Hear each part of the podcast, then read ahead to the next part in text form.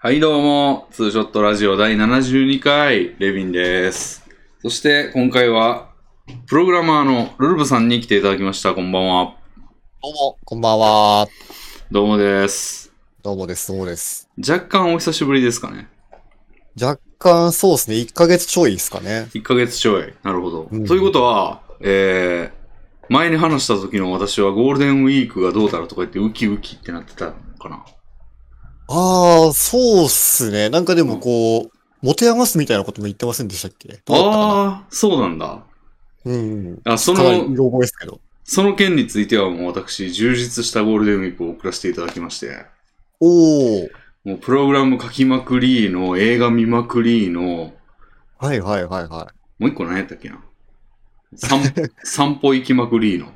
ああ、なんか散歩配信とかもやってましたね。そうそうそう。なんで、うん例年のもう12倍ぐらいのおー。充実ぶり。適当な数字ですけども、当社費12倍。 そう、今は過去12年分のゴールデンウィークってことですね、もうだから。いいじゃないですか。それぐらいやっていましたけど、そっから、その、ツケを払うように、あの、5月中、その、労働時間を一緒にしないといけないんで、あの、つまり5月1日から10日ぐらいまでの労働を、その後で埋めるという地獄を送る。だいぶ幸せきましたね、それは。うん。だからほんまに毎日1 1.5時間とか2時間ぐらい残業したんやけど、なんか、労働時間の加減ギリギリやった。ええー、140とか。 140。うん。先月144です、俺。ギリ、ギリですね。なるほど、なるほど。でもなんとかこう、減額されない範囲に持ってきたんで、うんうん。まあ、あの、収入は安泰かなということで、うんうんうん。で、6月なんで、うん。6月はまあト、ータルで見れば、うん。ゴールデンウィークもちゃんと遊んでおう、仕事もちゃんとしてっていうので、おうなんかめっちゃ素敵な5月でしたね。素敵です。うんそうだったんですけど、まあでもその間にね、ちょっとあの、まあそういう状況だったんで、あの、なんていうんですか、その間はちょっと余裕がなくてあんま。うん。だから、その、せっかく作ったプログラムを放置で、あはははうん。映画は一回だけ見たんですけどね、週末に。まうんた、うんうんあの、ウォッチパーティーもう一回やるぞ、つって。はいはいはい。まあ、その他はもうほんまに。でもね、散歩の習慣がつきました、最近。おおいいですね。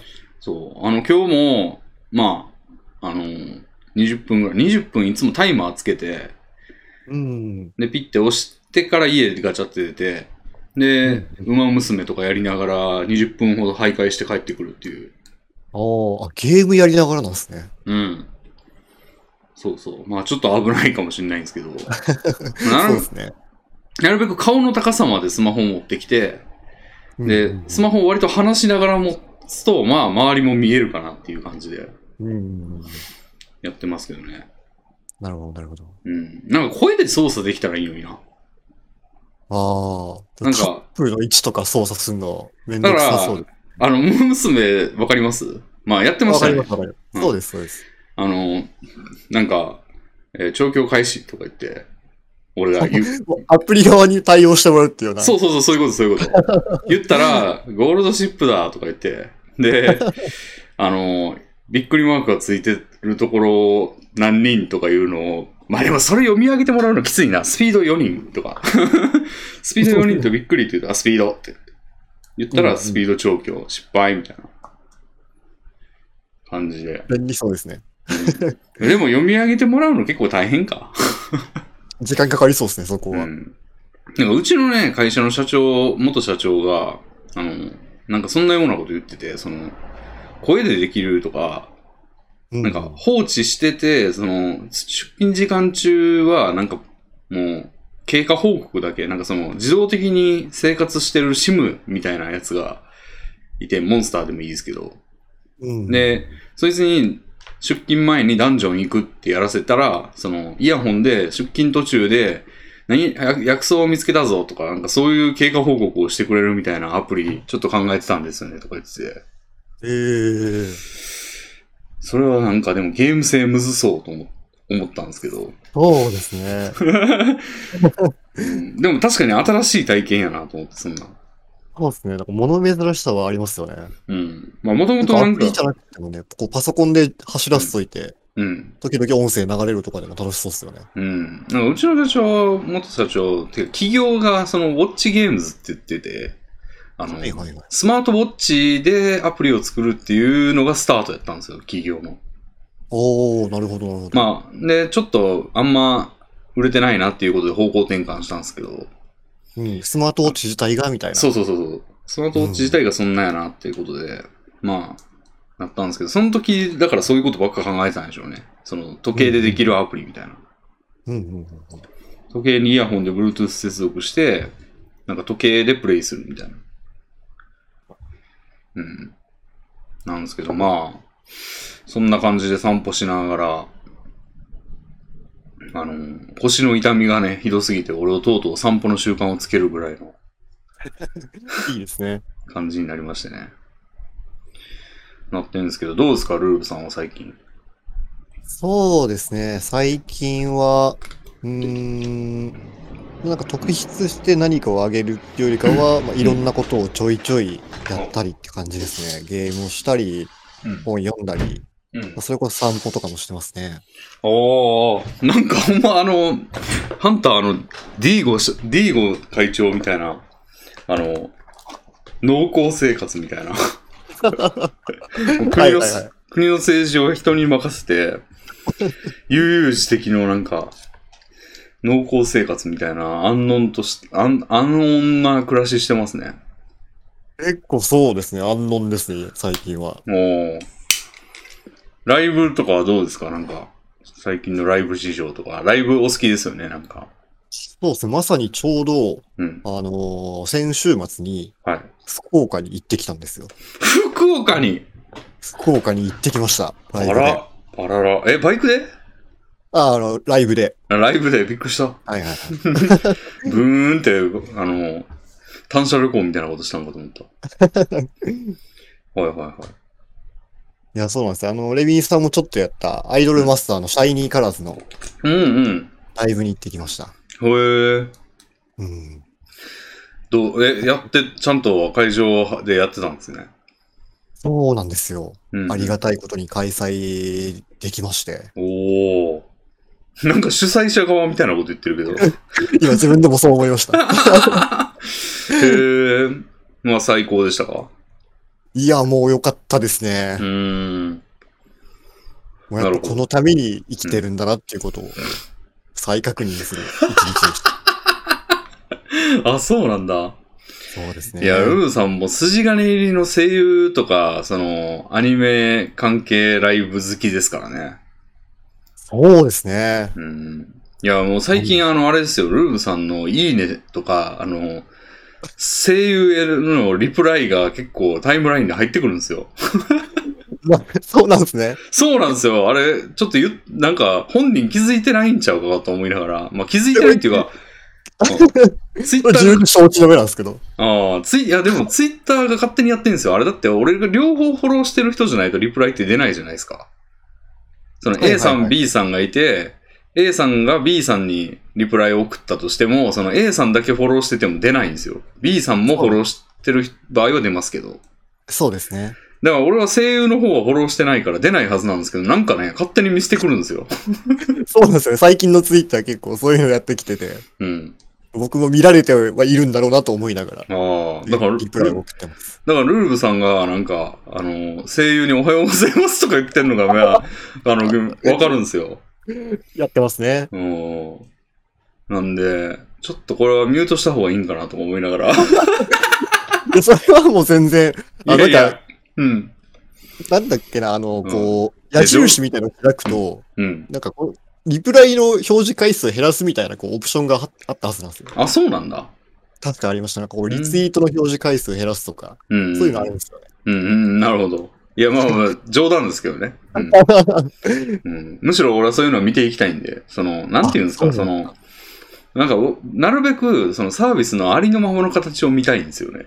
ああ、だから、結構あの、YouTube のあの、プレミアムってあるんですけど、はいはいあはい。の、広告が出なくて、音楽が聞き、ん聞けるみたいなやつバックグラウンド再生もできてみたいな。あれ、入ろうかどうかすげえ迷ったんですよ。入ったんですけど、あの、広告も見とい、見ときたいな、みたいな。その最近の広告ってどんなんなんやろ、みたいな。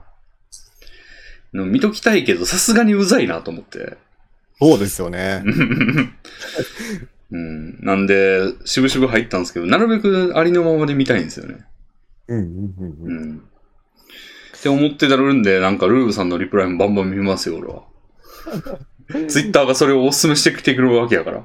うんちょっと気恥ずかしいですね。あーで、俺のいいねとかも見れてる、見れるんですかね流れてきます、ペリンさんのいいねは見たことないっすかね。俺ね、その最近だからいいねがさ、あの、人に見れる、見られるから、はあいのはいはい。俺ところがまずいいと思った絵は全部、もう俺絵を見るためにツイッターやってるとこあるんですけど、うんうんあの、アイマス絵師とかを山ほどフォローして、うん。で、もう、エロ絵師とかも山ほどフォローして、あ の、当たり構わずもいいと思ったやつはどんどんやってたんやけど、その、急にタイムラインにエロ絵が出てきたらやばいなと思って、はいはいはいはい。人の。だから、エロ絵は俺ブックマークにするように して、あやっのぱ、配慮してるんですね。うん、で、あの、一般向けのやつだけいいねにしてんですよ。うんうんうん。あでも一時期その過渡期の時があってそのエロエもいいねしてた時代には出てたんちゃうかなって今にしたら思うんですけどでどうなんですかねどうでしょうね。僕のタイムラインには、レミンさんのいいねあんまり出てこないですね。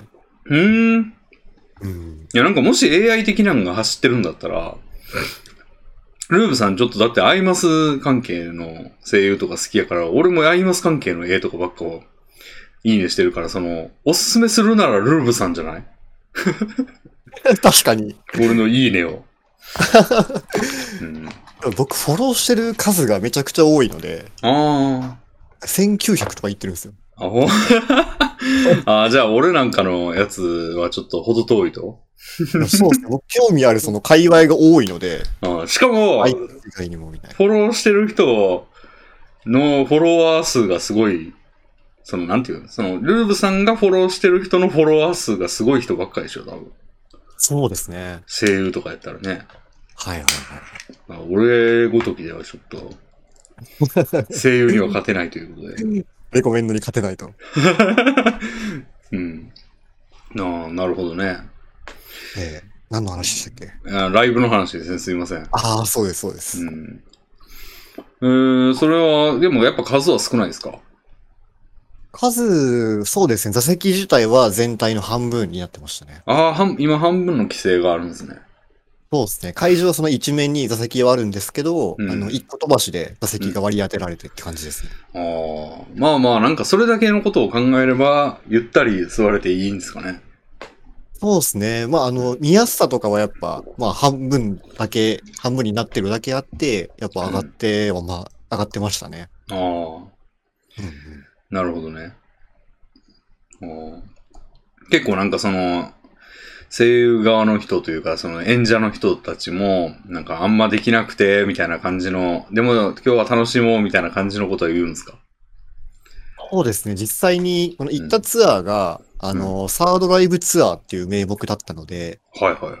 その福岡公演の前にも、東京公演、名古屋公演っていうのがあったんですよ。おうおうおうで、その名古屋公演とか東京公演は、あの、もう無観客開催になってしまった公演もあって、お配信だけでしか見れないっていうライブもあったんですよね。おはうん。い。うん。なんで、そういうのも踏まえて、こうう、ん実際にお客さん入ってってところなので、うん。やっぱその演者の方っていうのもは、い気合入ってるところはありましたね。ああ。なるほど、なるほど。なんか、それ系の話で言うと、あの、地獄の三沢さんいるじゃないですか。ああ、はいはいでは、い。地獄の三沢さんが最近、アイマスの漫画上げてたじゃないですか。読みました、読みまあ、し読た。みました。俺も全部読んだんですよ、あれ。めっちゃ良かったっす、あれ。なんかね、あの、地獄の三沢さんがなぜか、なぜかというかなんか、あの、アイマスオタになって、そうですあね。ので、ライブを渋々い、渋々というかなんか最初は乗り気しないな、みたいな感じで行ってたら、ドハマりして、なぜドハマりしたかみたいなことを、えこう、結構詳細に書いてるやつですよね。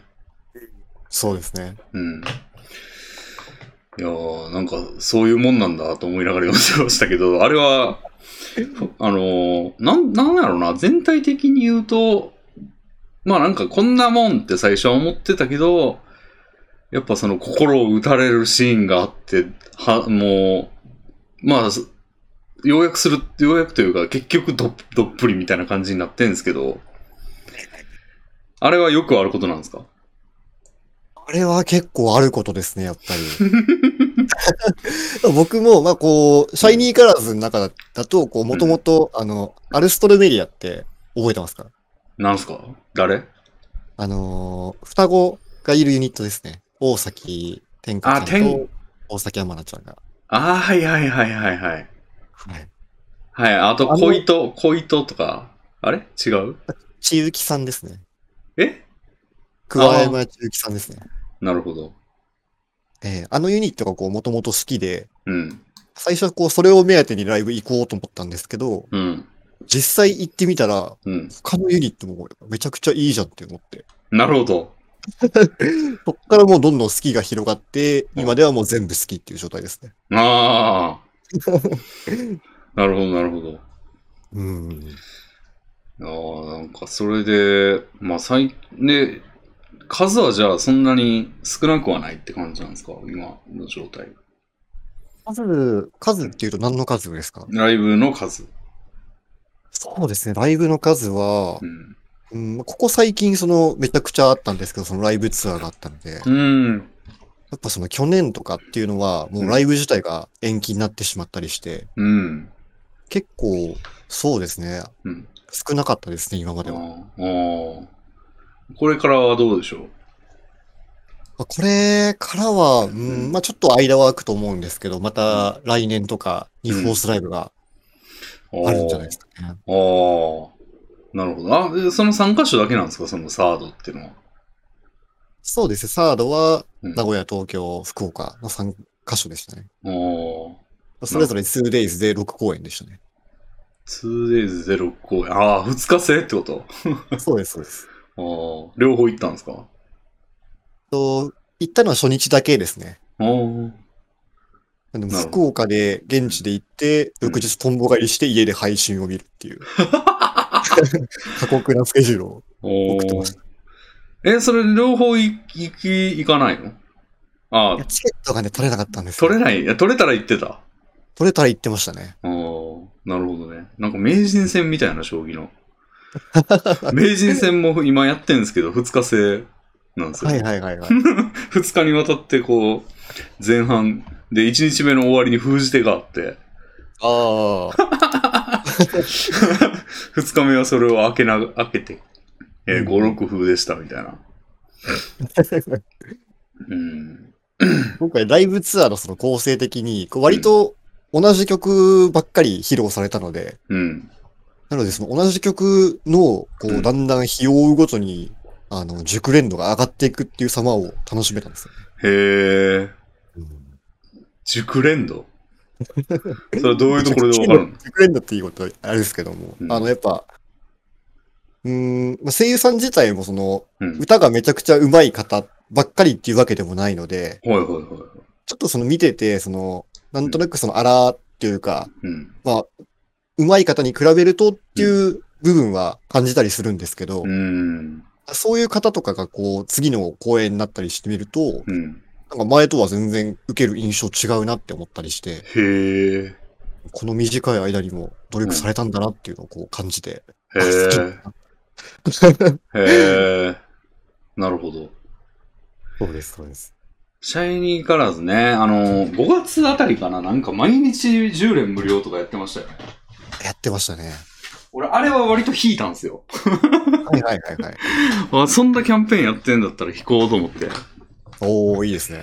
うん。まあ、全然やってはないんですけど、うんうんう。うんん。 とりあえず引いたら、引、まあ、多分その30日無料とかの半分ぐらいは引いたんかな。うん。でも、その出たやつがいいやつなんかどうかもよくわからんま ま。うん、やってましたけど。うんうんうん。なるほど、なるほど。でも、あの、4コマとかいう、その、二次創作はよく見ますよ。やっぱり、アイマス絵師をいっぱいフォローしてるんで。ああ、いいですよね。うん。だから、あんまやってないのに、めっちゃ、あの、キャラはまあまあ、知ってる かも。うん。いやそういう楽しみ方も全然ありですかうん。俺が好きなのは、あの、冬子と、えーああ朝日と、あの、ら。はいはい。名前が出てこねえな、あの、ギャルっぽいやつメイちゃんですね。泉メイちゃん。の3人のやつ。うん。ストレイライトですね。そう。それが好きですね。いや、いいです よね。僕も部屋にポスター飾ってます。ポスターがあん ねや。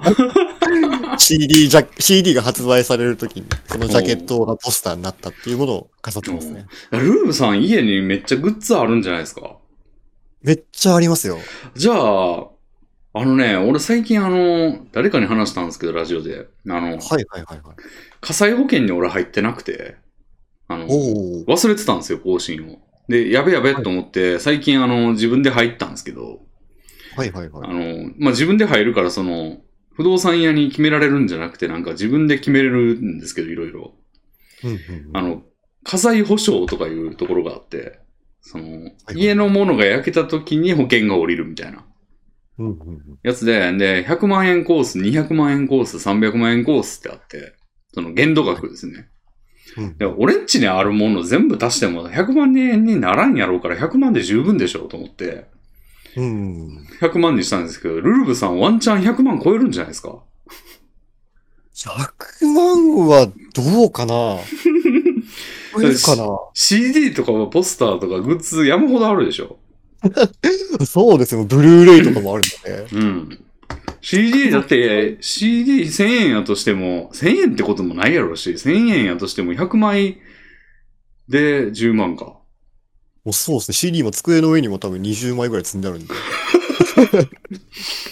あと段ボール2箱ぐらい詰まってるんですよ。おーで、ブルーレイとかも結構万とかするでしょ しますね。3万とか余裕でしますね。全部足したら100万いくでしょ あ、いってますね。100万は。じゃあ、火災保証200万コースにしないと。どうなんだろう火災保険なんか入ってる気したけど、あんまり中身読んでなかったからな。いや、なんか俺ちょっとあの、その、普通火災保険って2万円ぐらいするんですよ。ね、2年間で。そうですね。でも、安いやつに、安いやつないんかいと思って見たら、その火災保険は100万円やけど、他はいいみたいなやつで4000円とかあったんですよ。へえ。 6000円かそんなな ?6000 円ぐら。はい1年間でね。だから、うん年、2年で1万2000とか、そんあ、いや、そんなもん1万円ぐらいかな。うんうんうん。だから1万ぐらい安いやんと思って、そっちにしたんですけど、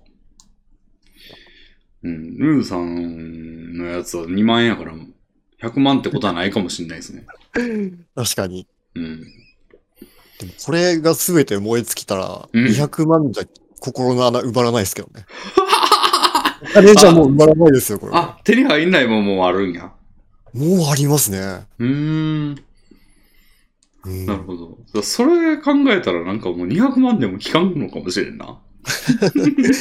あの、部屋の中に、うんあの、壁に、なんかちょっと板みたいなのが貼り付けてあって、うん。あの、ここだったら、あの、自由に画鋲とか刺していいですよっていうゾーンがうちあるんですよ。へえ。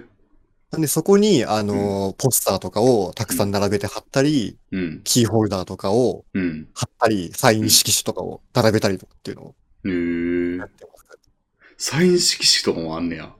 いや、ありますね。そんなんもうプライスレスでしょ。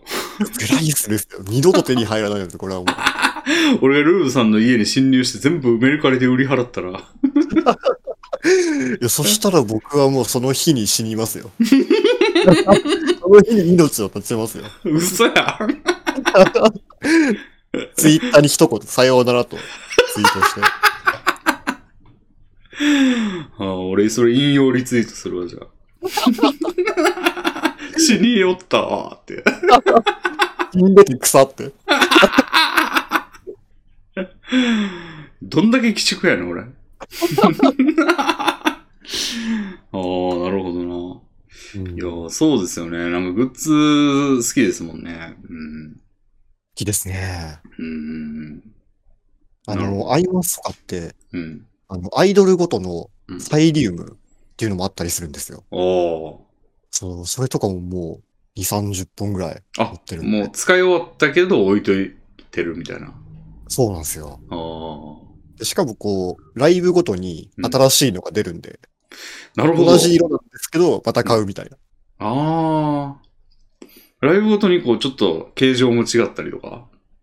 形状とか色はもう全く同じで、あ、一緒なんや。なんかあの、プリントされてるカードのイラストが違うくらいですね。うーん。なるほどね。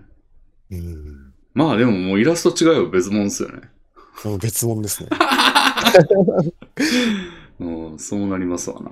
うんこの SR のイラストがグッズ化されることはなかなかないとか言って買いますからね。うんなるほど。 あ、でもあくまでその SR との画像とかなんですね。そうですね。S、デレステの SSR とかもあるんですけど。おーなるほど、なるほど。うんうんいや、アイマス関係は最近動きはあるんですかねなんか新しいのが出ると。あ、でもなんか新キャラ出ましたよね。シャイニー。そうですね。ちょうどシャイニーカラーズの方で。ニチカとかやるやつだっけはいはいはい。ニチカちゃんとミコトさんですね。おー知ってるでしょ、俺も。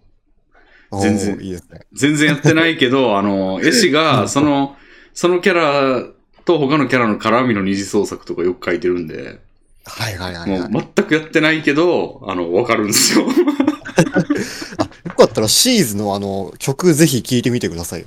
シーズあの、そのユニ、二人のユニットがシーズって言うんですよ。誰、誰二人って。と、ニチカちゃんとミコトさんですね。え、それ両方新キャラなの両方新キャラです。あ、そうなんだ。その、そっちは知らんかったわ。ああ。 うん。日かばっかかい書かれてたんで、俺が見てる範囲では。へえ。めちゃくちゃいい曲なんですよ。めちゃくちゃいいんだ新曲。もめちゃくちゃかっこいいです。おー。あー、でも俺、シャイニーカラーズの曲一曲も知らんかも。あ、マジですかおー。結構いいのありますよ。あれさ、なんか、ゲ、ゲーム中に出てくるっけ音楽。ゲーム中は、あのーオーディションとかやってる時に流れますね。あー、あんま、あれってさ、ゲームのそのなんか、目押しとかに気を取られて、あの、あんま聞いてないんだよな、はい。バックはいグラはウいンドはいはい。だから、なんか、曲が思い出せねえなってなるんですよね。ああ。うん。でしかも一確かにあ発目俺、マドカでやって、あで、マゾカで失敗して、あの、あ。ああ。最終、最終オーディションみたいなやつでなんか死んだんですよ。はいはいはいはい。何やったかななんか間違えたんですよね、順番かなんかを。あの、うんうんうん。あ、最後のすオーディション前に何々を使うアイテム、持ち込んだアイテムを使って、あの、ああ、流行雑誌とか。そうそうそう、流行を変えて、自分の一番強いやつを流行にしないといけないのに、あの、選ぶ順番をその間違えてスタートってやっちゃって、あれ使ってないやん、みたいな。状態になって、なんか、普通に自分の一番得意なやつが2番目の流行になっちゃって、もう負けたっていう。あるあるですね。うん。それで、あれあれってなって、 うんうんうん。なってしまった思い出があります。うん、そうですね。そう、デレステもあんま、そう、最近はどうなってんのかよく知らんな。うんうんうん。まあもう、馬娘とプリコネばっかやってますわ。もう、うん馬娘も今、激アツコンテンツですも んね。そう、世界3位ですよ。売り上げが日本国内だけでしか展開してないのに、3位らしいですよ、世界で。もうとんでもない。とんでもないコでンすテ。ンツですね、もう。うんうんでもまあ、最近は1日1回ぐらいしかやってないんですけどね。なんか、うん1ゲームが長いんで、そうですね。うん、めっちゃ時間かかりますよね、あれ。全部スタミナ消化しようと思ったら。うん。僕もスタミナ消化とか全くできてないですね。うんうんうん。1日1回調教を乗るまでやってる感じですわ、俺。うんうんうん。うん。あソシャゲ、最近ちょっともう結構きつくなってきてやんのが。あ いや僕も結構すぐきついって思っちゃうタイプですね。あ。あんまやんないですね、最近。うん。なんかそのログインボーナスだけ受け取るとかっていうのも、うん。なんか重荷に感じるタイプで、そうですね。もう一日の終わりギリギリとかに受け取っちゃうので、うんうんうんなんかそれやるぐらいだったらもうこうスパッとやめて、うん。心の安寧を得ようっていうのでおーやってますね。あじゃあゲーム自体はそんなに、その、ずーっとマジでガチでやってるって感じでもないんですかそうですね。結構デレッセとかももう最近は、うんあの情報を追っかけてるだけとかっていう感じですね。おーうん。まあまあ、そんぐらいが健全じゃないですか、やっぱ。そうですね。ちょっと、スタミナ全消化はちょっとやりすぎな感じありますよね。うん。特にイベントとかも全部やってとかって、うん。そう。それをなんかこう義務感に思っちゃうと、途端に嫌な気持ちになるので。うん。特にルーブさんはそのアイマス全般好きやろうから、その、デレ、デレも、な、な、ミリ、ミリも、あの、シャイ、シャニーも全部やってたらもう、それだけ一日終わりますよ、多分。 終わっちゃいますね。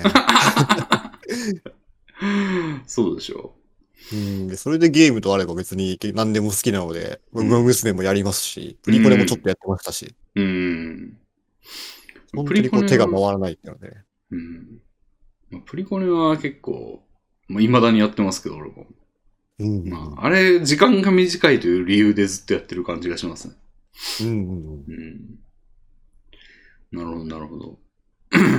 あー最近、その、そういえばさっき、あの、冒頭でちょっと収録直前ぐらいに言ってたんですけど、はいはいはい。ルーズさん、食生活はどうですか、最近。ああ、食生活。うん。えー、まあ相変わらずう、ん食欲がめちゃくちゃ薄いので、おー頑張って物を食べようとしています。いいなぁ 分けてあげたいわ。お腹は空くんですけど、食べたいものがないんですよ。ほほお腹空いたけど食べたいもんないなぁ、困ったなぁっていうのを永遠とやってます。ー。あ、じゃあ、それは俺のやつを分け与えたら、もっとひどいことになるな。より困ることに。うん。俺も別にそんな、なんていうんだろう。俺も食の選択肢は狭いけど、とにかく腹減ったなっていうことで、バクバクみたいな感じなんです。うん。それを分け与えてもしょうがないな。僕も同じものをずっと食べてると飽きちゃうので、うん。なるべくメニューの幅を持たせようっていうところで、うんまあそれがあの、冒頭にちょっと話してたっていう、うん。こう、冷凍の宅食サービスを頼んでるんですよね。冷凍の宅食サービスとは一体ええあの、ナッシュっていうサービス名なんですけど、おううん。ここが、あの、定期便をやってて、おう自分の決めた期間で、うんまあ、その、まあその名の通り、定期的にお弁当届けてくれるってやつですね。毎日と、各週に設定してますね、僕は。あ各週で2週間分とかくれんのそうですね。2週間分で10食頼んでます、僕は。へえ。冷凍なんだ、それ。そうですね。なんでもう冷凍庫、それだけで占領されてます。なるほど。あ、それをレンチンして食うって感じそうですね。レンチンして、うんで、。あとパックのご飯とかも温めて、うんうんうんそれで1食にするみたいな。へえ。あ、でも絶対足りんな、俺、それ。そうですね。若干少なめなんで、多分レビンさんは絶対足りないですね。おーおーおー俺なんかもう最近はすごいことをして、あの、すごいことっていうか、ウーバーで、俺もウーバー眺めててなんかいろいろあるけど、うーん、なんかやっぱちょっと知らないところのやつよくわかんねえな、クソ高えしみたいな感じで見てて、うん。中尾があって最近。あ、はい中尾があるやんと思って、親子丼とかあるんですよ。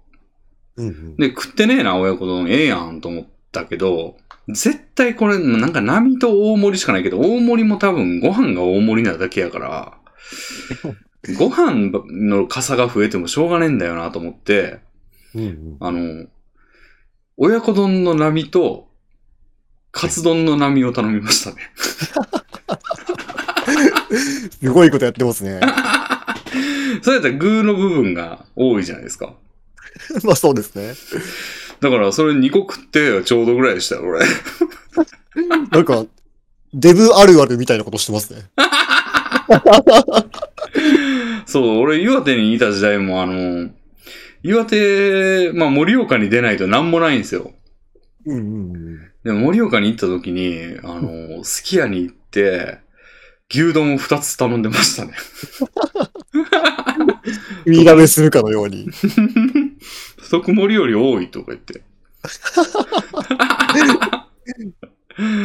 そうそう。ああ、そんな、でも最近はだからな、知ってる店がいいんですよ、結局俺は。うんうんうんうん。でも、それだと当然ね、そのメニューが、あの、狭まるというか。そうですね。なんで、ああ、中尾、中尾か、中尾にするか、み たいな。中身だったらある程度信頼は受けますよね。うん。でも、ウーバーにあんま向いてないなと思いましたね。その、上の具とご飯が別々で来るんですけど、ああ、はいはいはい。その、親子丼って結構汁っぽいじゃないですか。そうですね。だから、もう、結構こぼれちゃってて、うん。容。器がベタベタになってて、はいはいはいはうわぁ、やだなぁみたいな。い。嫌っすね、それは。うん。だからもう中尾はちょっと店でないと嫌だなっていう風になりましたね。うんうんうんで、他にって言ったらもう、朝マック頼んだりと か、昼マック、夜マックも頼んだりとか、うんうんうん。あとはなんか、スタ丼頼んだりと か、もうほんまジャンクになってますよ、すごい。うん。うん。食生活的にはあんまりよろしくないですね。おーその冷凍食品のやつは結構野菜というかそのバランスは良さそうな感じなんですかバランスはめちゃくちゃいいですね。おー。あの、今日食べたのが、はい。こう牛肉の赤ワイン煮込み弁当みたいなやつだったんですけど、うん。で、それメインがまあ牛肉の赤ワイン煮込みでして、うん。で、こう、副菜を入れる、こう、くぼみみたいなのが3つあって、うん。そこに、あの、ほうれん草のおひたし的なものと、うん。あと、かぼちゃと、うん。あともう一個が、えー、なんだったかなオクラかオクラでしたね。おー、良さそうです ね。で、そこになんかこう、メインのところに、じゃがいもと人参も添えられててみたいな。おー。野菜もきちんとたくさん取れる。そうですねおお。あ、それが、で、結構その、10食ぐらい頼むっていうのを、その、全部バラバラやったりするんですよね。全部バラバラですね。肉以外にも魚料理とかもあったりして。おいいな一回頼んでみたらどうですか、これ。おーでも俺、両問題は解決できるんですかねその、ルーブさんは解決してないでしょうけど、あの、お量が必要な人だったら量が必要な頼み方はできるんですか頼み方、量が必要な頼み方はできないですね。じゃあ2、2個食 うしかないですね。二国しか、二国かもうご飯を大量に食べるか。ですかね。おーじゃあ20食頼んで、俺は。だから食費がルルブさんの単純に2倍になる可能性が。 気になりますねあ、それお値段はどうなんですかこれ値段は、うんえーっと、これ値段が、あのーたくさん頼んでいって、累計購入数が増えていくと、だんだん安くなるっていう方式なんですけど、すごいな、それ。うん僕今それの最高ランクのダイヤモンドランクになってまして。累計購入数80を超えたので、ダイヤモンドになりましおーた。これで1食539円ですね。へーうんおー全然いいっすね。そうですね。まあ、送料も割と乗るので、実際にはもうちょいうん600弱とかになるのかな。ああ最終的ー。なるほど。うん、そういうのってなんか冷凍で送ってくるんですよね、当然。そうですね。クール便で届きます。それ受け取れなかったらどうなるんですか受け取れなくても、うんあの普通の荷物と同じように再配達できますよ。おー。うん、へーおーそれならまあ安心か。いや、なんかみ、玄関先に置いてかれて、あれ溶けとるみたいな ことに。先にさすがに置き配はできないもんな。できないですね。うん。ああ、なるほどね。うん、ああ、じゃあ、なん結構楽でいいっすね。もう決まってるっていう感じで。そうですね。楽なんですけど、うん。もう累計80を超えてくると、うん。さすがに自分が頼んでるメニューにも飽き始めてきて。そのバラバラのやつやけども、さすがに被ってくるから。そうなんですよ。結構そのメニューの中で、まあいろいろ種類はあるんですけど、うん。なんか実はちょっと辛いメニューとかがそこそこ多くって、おー。僕辛いの全く食べれないんで、ああ、なるほど。 メニューのうち3割4割ぐらいは食べれないんですよ、僕。あああ、そんなに。それ以外で自分の好きそうなものっていうと、割ともうなんかパターン化されてきちゃって、あーあこれもう20回ぐらい食ったらみたいなのがあるんですよね。ー、なるほど。うん。まあ、確かに嫌いなもんとかもあるもんな、多分。そうですね。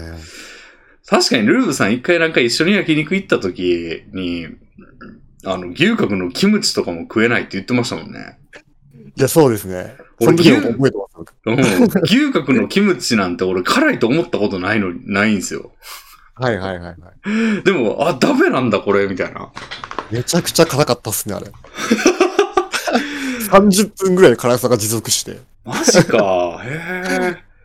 いや、辛いっていう感覚はなかったっすね。あの、キムチに対して、はいはいはい。私は。なんで、ちょっとしょう、確かにそういえば辛いもんだったわ、みたいなうんうんうん。感じでしたね。だからし、衝撃だったんですけど、ああうん、辛い僕もなんんかこうメニューとかでチリソースとか書いてあるともう、あ、ダメだなって思います、ね。まあ、まあ、そそのパターンは確かにダメな場合もありますけどね、確かに。うん。あまりにも辛くて、なんかその辛さに耐えるだけの数分間やん、みたいな。はいはいはいはい。うん。なんかあのーだからもうルーブさん死ぬと思うんですけど、あの、中本とか、 それも確実に死にます、 ね。中本っていうラーメン、タンメン屋があるんですけど、はいはいはい。あれの一案、二番目に辛い北極ラーメンっていうのがあ って、なんか一番はつけ麺らしいんですけど、辛いやうんつ。うんうんなんか二はい第2位の北極ラーメンっていうのがあって、なんかそれ食ったんですけど、うんま食えるし、うまい感じはあんねんけど、もう辛さがすごすぎて、おお。あはの、耐えるだけの時間になってて、それに。いはいはい。うん水の消費量半端ないみたいなうんうんうんうん。感じで、なんかその、楽しめなかったですね、あんまり。さすがに辛すぎうて。んうん僕も耐えるとかっていうよりかは、痛い、痛いので。まあまあ、元はそうですから ね。痛みですからね。そうですね。ううんん。なんかすべての辛さがもうなんか耐えるとかの次元じゃなくて、ただ痛いんですよ。ああ、じゃあ、美味しさとかが含まれてても吹き飛ぶんですね。飛びます ね。い痛ってなって。 いやいやいや、みたいな。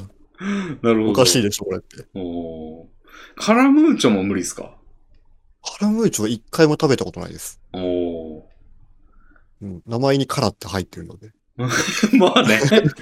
わざわざいかない。わさび系はいけるんですかわさび系は若干ならいけます。おおー。柿の種わさび味とかはあれダメでしたね。ダメか。あれダメでした。わさビーフは食ったことないわ。さびフも一回も食べたことないです。うん。まあ、それはわざわざいかんわ な。うーん。なんやろルーブさんがいけそうなっていうか、俺が考えうる中で一番、その、辛さを包含してるんだけど、一番マシなやつってなんだろうな。なんだろうな胡椒的な辛さ師匠的な辛さはいけますね。うーん。でも、胡椒的な辛さが。まあ、じゃあ、ちょっと胡椒を入れすぎたポトフとかは。 俺、たまにあるんですけど、それ。自分でやった時にお。ほら、 食べたことないですね、それちょっと。まあ そらそうか。 うん、塩辛さはいけるんですか塩辛もいけはしますね。おー。あんまり好きではないですけど。あーギリギリのラインなんだろうな。カラムーチョかなどうなんでしょうね。一回も食べたことないんであれですけど。いや、なんか俺の今まで食った中で辛さはあるけど、雑魚すぎるだろうっていうやつなんだろうな。やっぱカラムーチョかもしれない。僕の記憶だと、うん、小学校の給食に出たキムチ鍋ですね。え、キムチ鍋そうですね。キムチ鍋っていうぐらいだから食べれないかなと思ったんですけど、うん。なんか全然辛くなくって、おー本当。にピリ辛みたいな感じで、うん。あれはまあまあ好きでしたね。おーあ、そんぐらいはいけるんだ。小学校レベルのピリ辛ですね。ああ。じゃあ、ルーブさんが、その、だから、辛いもんに対する備えを、あの、するとしたら、つまり、無人島にルーブさんが漂着して、で、その中にはもう、から、様々な辛さの食べ物しかないんですよ。はいはいはい。で、その中で一番マシなものを選ぶ、選ばないと命がなくなるみたいなええ時だったら、俺はカラムーチョがいいと思います。 なるほど。うんカラムーチョの木を選べと。うん、カラムーチョの木 を、あの、その火災が起こってて、その島で。で、一ああ個だけルルブさん守れるんですよ。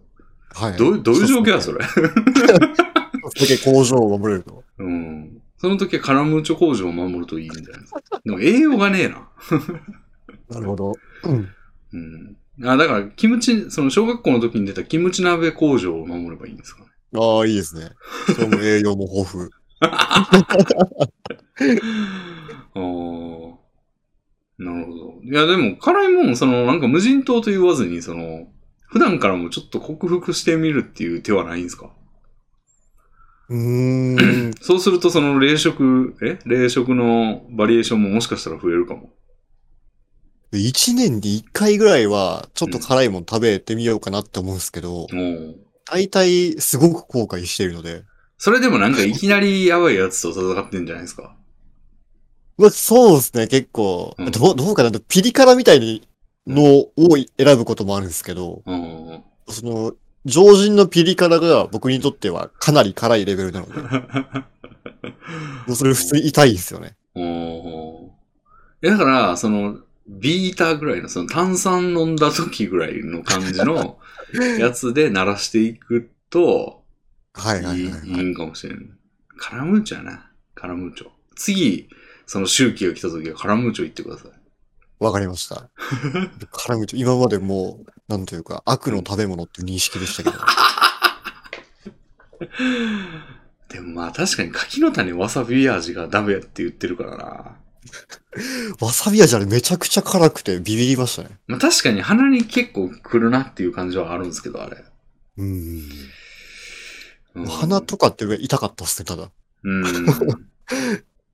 なるほどね。はいはいはい。そうか。まあ、食い物ね。そう。冷食を頼んではると。まあ、でもまあ、じ満足は言ってますかこれが満足最近できなくなってきた ので、別の方法というか、うんまあ、サービスをいろいろ検討してて、うんうんうん。その中で今一つ買ってみようかなって思ってるのが、おうとベースブレッドっていうサービスですね。ベースブレッド。はいはいはい。どういう感じですかこれが、まああの、送られてくるのは普通のパンなんですけど、あ、もう宅配なんですね。宅配ですね。はいはいはい。もう完全栄養食っていう歌い文句がありまして、おー。お昼にパン2つ食うだけで、うん1日に必要な栄養の3分の1は取れますって言ってるんですよ。出た。そういうのありますよね、なんか。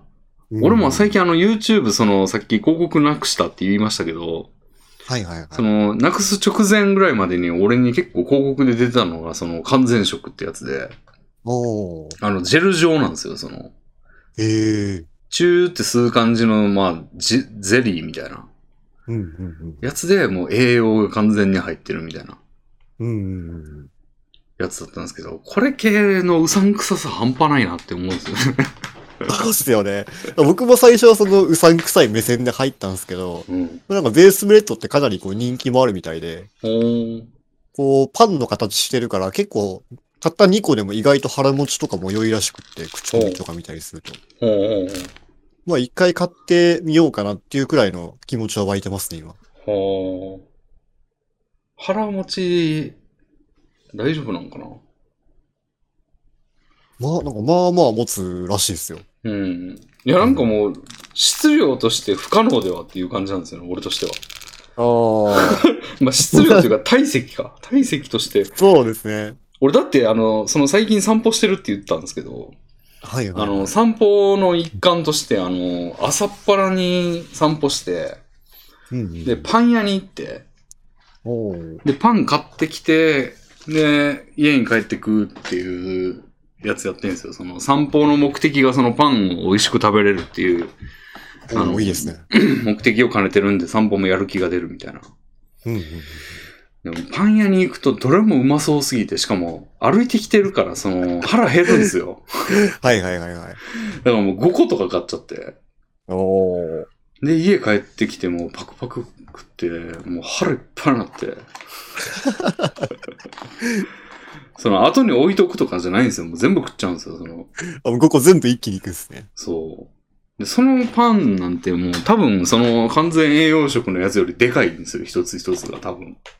うんうんうん。うん なんで、いやー、2個でもう追われる未来が見えないですね。俺がそれ頼んだとしても。そうですね。もうなんか作り的に、こうなんか腹に溜まりやすいようなものを使ってるみたいなのがあるので、うんこう見た目以上にはっていう話らしいんですけど。うんうん増えるワカメみたいな感じになってんのかもうそんな感じですかね。な増えるワカメってなんか、乾いたままめっちゃいっぱい食ったらめちゃくちゃやばいらしいですね。あ、もうお腹の中でそう。パンデミックが。そう。 パンデミックあの、もう膨れ上がりまくってなんか胃が破裂するんちゃうかぐらい。おー。うん。らしいですよ。あ、うまそう。なんか実際にそういううん。症例とかありそうですね。病院の。あるやろな。うん。うんそういう感じのことを利用して、その、だいぶ腹の中ででかくなるとかやったら、持ちそうですけど。うんうんうん。いやーでも言うてなんかパンごときに俺が2個のパンごときでやられる気がしないですね。すごい自信が。うん。そうか。それでもちょっと、じゅいや、とでも試してみてほしいですね、それ。いや、そうですね。ちょっと今度頼もうと思ってるんで、まあ、この週末ぐらいにもちょちょうど頼もうと思ってたんですよね。うんうんうんうん。なるほど。そういう方向結構情報網というかアンテナ張ってる感じですかまあ、たまにっすけどね。うん。ううんん、そうですね。うん。なんかそのもう食事として、あの、プロテインとかも最近朝ごはんにしたりしてるんですよ。はあ、うん、うん。プロテイン。まあ、最初はその運動目的で買ったんですけど、うん。なんか意外とこの朝ごはんとしてプロテイン飲んでも、うんもう。ちゃんとお腹、お腹、なんとか朝ごはん分ぐらいは持つなってことに気づいて、ほう。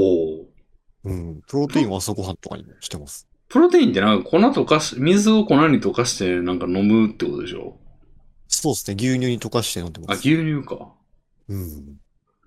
まあまあ確かに牛乳、どれぐらい飲むんですか量。飲むのが、僕は、なんか書いてある容量、容量というか、はあの、作り方みたいなのを若干多めにして、300、400ミリリットルぐらい、い。おですねー。牛乳自体は。おー。まあまあ飲んでますね。まあまあ飲んでますね。うん。確かに朝ごはんぐらいやったら持つんかもな。うん。意外と本当になんかお腹すく感じもなくって、うん。いけんだなっていうので、うん。いいものを見つけました、これも。なるほど。へえ。俺も朝ヨーグルト食ってたんですけど、あなんか最近習慣がなくなっちゃって、ヨーグルトの。あ。はいはいはいはい。いや、もういよいよだからほんまジャンクになってんですよね。ああ。もうせいぜい、朝からパそンそう、せいぜいその朝ごはん、パンは俺牛乳がいいって思ってるんで、うんうんうん。牛乳、美味しい牛乳 450ml みたいなの買ってはいはいはい。飲んでますけど、それが多分抜群、もうダントツで栄養ある感じ で、他は栄養価多分棒グラフにしたらもう血を這うみたいな感じにうんうんなってそう。なんですけうん。ど最近あれですかあの、ホットクックとかもあんまり使ってない感じですかいや、もう2週間に1回とかですね。ああ。うん、ポトフ作ってますけども、めんどくさいし、なんかあんま気が進まないなって感じになってきて、さすがに飽きたんかな。うん。ポトフとかもずっと食べてればさすがに飽きますよね。うん。でも言うてんね、毎回やるたびに2週間とか経ってるから、うんまあ、うんうん2週間ぶりやし、ポトフでえっか、みたいな感じで、毎はい回はいポトフになってんですよ。 一番楽ってのもあるんですけど。うんうん。でポトフばっか食ってるとなんかもう、その2回分作るんですけど、2回目がなかなか食わないみたいなああ。感じになっちゃって。うんううん。ん。あの、まあそろそろやんないとちょっと野菜を取らないとなっていうのは、まああるんですよ。そうですね。まあ僕はもう肉し自炊結構諦めてるので、うん。こういうもう完全栄養食とかにこう手を出していく方向ですね。うんまあ次は肉じゃがにしよいいですね。う。うん。腹減ってきた な。そういえば、そ昨日の朝、今日の朝から何も食ってないんだった。ああ。うん。でももう今は何も頼め ない。うん。なるほどね。最近ゲームとかはどうですか普通のコンシューマーゲーとかスチームゲーとかは。最近のゲームで言うと、うんあ、あの、ノックアウトシティをやってますね。なんすかそれ。と、これ最近リリースされたゲームなんですけど、うん。あのードッジボールのゲームなんですよ。ああ、なんか最近無料になっ、あるランクまで無料になったとかいうやつですかそうです、そうです、それです。はいはいそはれいではい。すざっくり言うと、ドッジボールとエイペックスみたいな。ああ、エイペックスがわかんねえな。ああ、まあなんか普通の、普通のっていうか、わかりにくいか。こえう、ドッジボールを、こう、簡単な、簡単に遊べる競技性を持ったようなゲームシステムに落とし込んだっていうゲームですね。おー 3D でキャラを操作するみたいな。そうですね。あードッジボールか。うん。ドッジボールのゲームって、国尾くんとガンダムしかやったことねえな。懐かしいですね。お知ってます両方。と、ガンダムの方はやりましたね。あー、なんか、あれ、面白いっすよね。あれ面白いです。アイスラッカーとか投げれるんですよね。うん。三々でやって、なんか、で、必殺技があるっていう。ありましたね。なんか、ててててててててててててとか言って、こう、バシュッとか投げて、で、受け取って、受け止めて、で、コートの中にいるやつが急に、てーててててーとかなって、 なんか、お前らはみんな死ぬ。なんとかかんとかとか言って、バババババってもう関係ねえ弾とか打って、なんか相手がドコドコドコとかなって、うん。ドッジボールやのに HP 制なんですよね。なんか、当たったとかじゃなくて、ダメージを食らわせるっていう。もう球の強 さで、うん。 HP が減る。 そうそう。あれ面白いですよね。うあん。それ以来ですね。俺はおー。以来っていう、まあ、そのゲームやってないですけど、その、ドッジボールって新しいというか、そうですね。新鮮な響きですね。うん、な結構あの、ゲームが、うん。こう、カジュアルに遊べるようにシステムが作られてて、おうあの、ドッジボールの球とかも、こうう、ん自動でロックオンシステムがあるので、ほこう、あなんか一回ロックオンしたいば、うんもうあとは、ボタンを押して投げるだけで飛んでいくっていう感じなんですよ。う。おうじゃあ、あんまりエイムとか考えなくていいんですね。そうですね。相手の方を向けば OK って感じうのん。ででシステムです。も、競技性あるんですね、それでも。そうですね。まあ、その、投げられてくるボールに対して、キャッチっていう操作ができるので、おううん。タイミングでゲあの、ー。こう、そうですね。タイミングゲーですね。おうで、どうなんですこかその、最近のゲーム、そういう系のゲームで言うと、その、チートとかが問題になりますけど、よく。ああ。なんか今んとこはチートは見てないですね。うーん。平和な感じなんですね、まだ。まだ多分平和だと思います。うんうんうん。すぐチーター出ますからね、ああいうの。うんうんうん。も FPS とかも結構そういうの悩みやったりするじゃないですか。うそうですね。まさにエイペックスとかもね、うん。もうはびこってますからね。うん。あーでも、なるほど。それ、なんか、課金制なんですかこうまあ、そのさっき言ったような、いレベル、えー特定のレベルまで無料っていうのがあって、まあうんその後は、と、有料って感じですね。うん買いそ切りれ、のタイプですね。買い切りなんだ。買い切りですね。へえ。あじゃあ一回買ったらもうずっとオンラインゲームできるんだ。そうですね。へーしかも値段も2000円って安いんで。あ、すごいですね、それ。へうんうんうん。え。なるほど、なるほど。あ、それを割とやられてるんですね。そうですね。ちょいちょいやってます。 うんうんうん。なるほど。いやー、私の方は、最近、 あの、向こうダイスってわかります わかります、わかります。はあの、最近個人開発者の方が日本の、いはいはい。あのー作られたゲームなんですけど、はいはいはい。正直ゲームなんかって感じはするんですけど。いや昨日、てか今日の朝か、もうやってみたんですよ、俺も。買って。おおはいはいはい。 600円ぐらいになってたんで。うん。ちょっと、まあちょっと応援したい気持ちはあったんですけど、なんかおもんなすぎて返金しちゃいましたね。 まあなんていうか、雰囲気を楽しむゲームっすもんね。そうですね。まあ知らん方に言うと、その、なんつうんですかそのサイコロ、チンチロリンってあるじゃないですか。その、お椀の中に3つサイコロを、チンチロリンチンチロリンって振って、うん出た目の、まあ、で、役ができて、まあそれで競うみたいな、まあ競うって言ってもその、こぼさないようにするだけだと思うんですけど、正直。うん。まあ、それをなんか6面にひらがなが書いてあってうん、それで、その、そのひらがな5個ぐらいサイコロ振るんですけど、その出た目で単語を作るっていうゲームなんですけそど、うですねまあ、おとちとんとまとうとかが書いてあるんで、なんかうんことか、うん。ちんことか、おちんちんとかなんかそういうのができるっていう。そうですね。で、そのできた言葉がすごいでかく表示されるっていう、なんか。で、しかもそのサイコロ振る様子がめちゃくちゃリアルなんですよね、なんか。っうん。ていうゲームでめっちゃそれが流行ってるんですよね、なんか今。そうですね。バズりましたね。なんですけど、ちょっとやってみたらおもんなすぎて。 ちょっとね、応援したいなと思ったんですけど、ちょっと、まあ、ん。これに、これやるなら別のゲームやるなと思って。うんあそれをちょっとやったのと、あとまあなんか、リムワールドっていう大好きなゲームがあるんですけど、私の。おお。あの、人が遭難して、まあ頑張るみたいなゲームなんですけど、それの 3D 版みたいなへえ。ゲームで、Going メディ、メディエバル、メディーバルみたいなおお。ゲームがあって、それ、6月1日発売で6月1日に買ったんですけど、おそれをちょっとやったとかですね。うんでもなんか、リムワールドっていう、その、まあ結構有名なんですよ、リムワールドってゲーム、スチームの中では。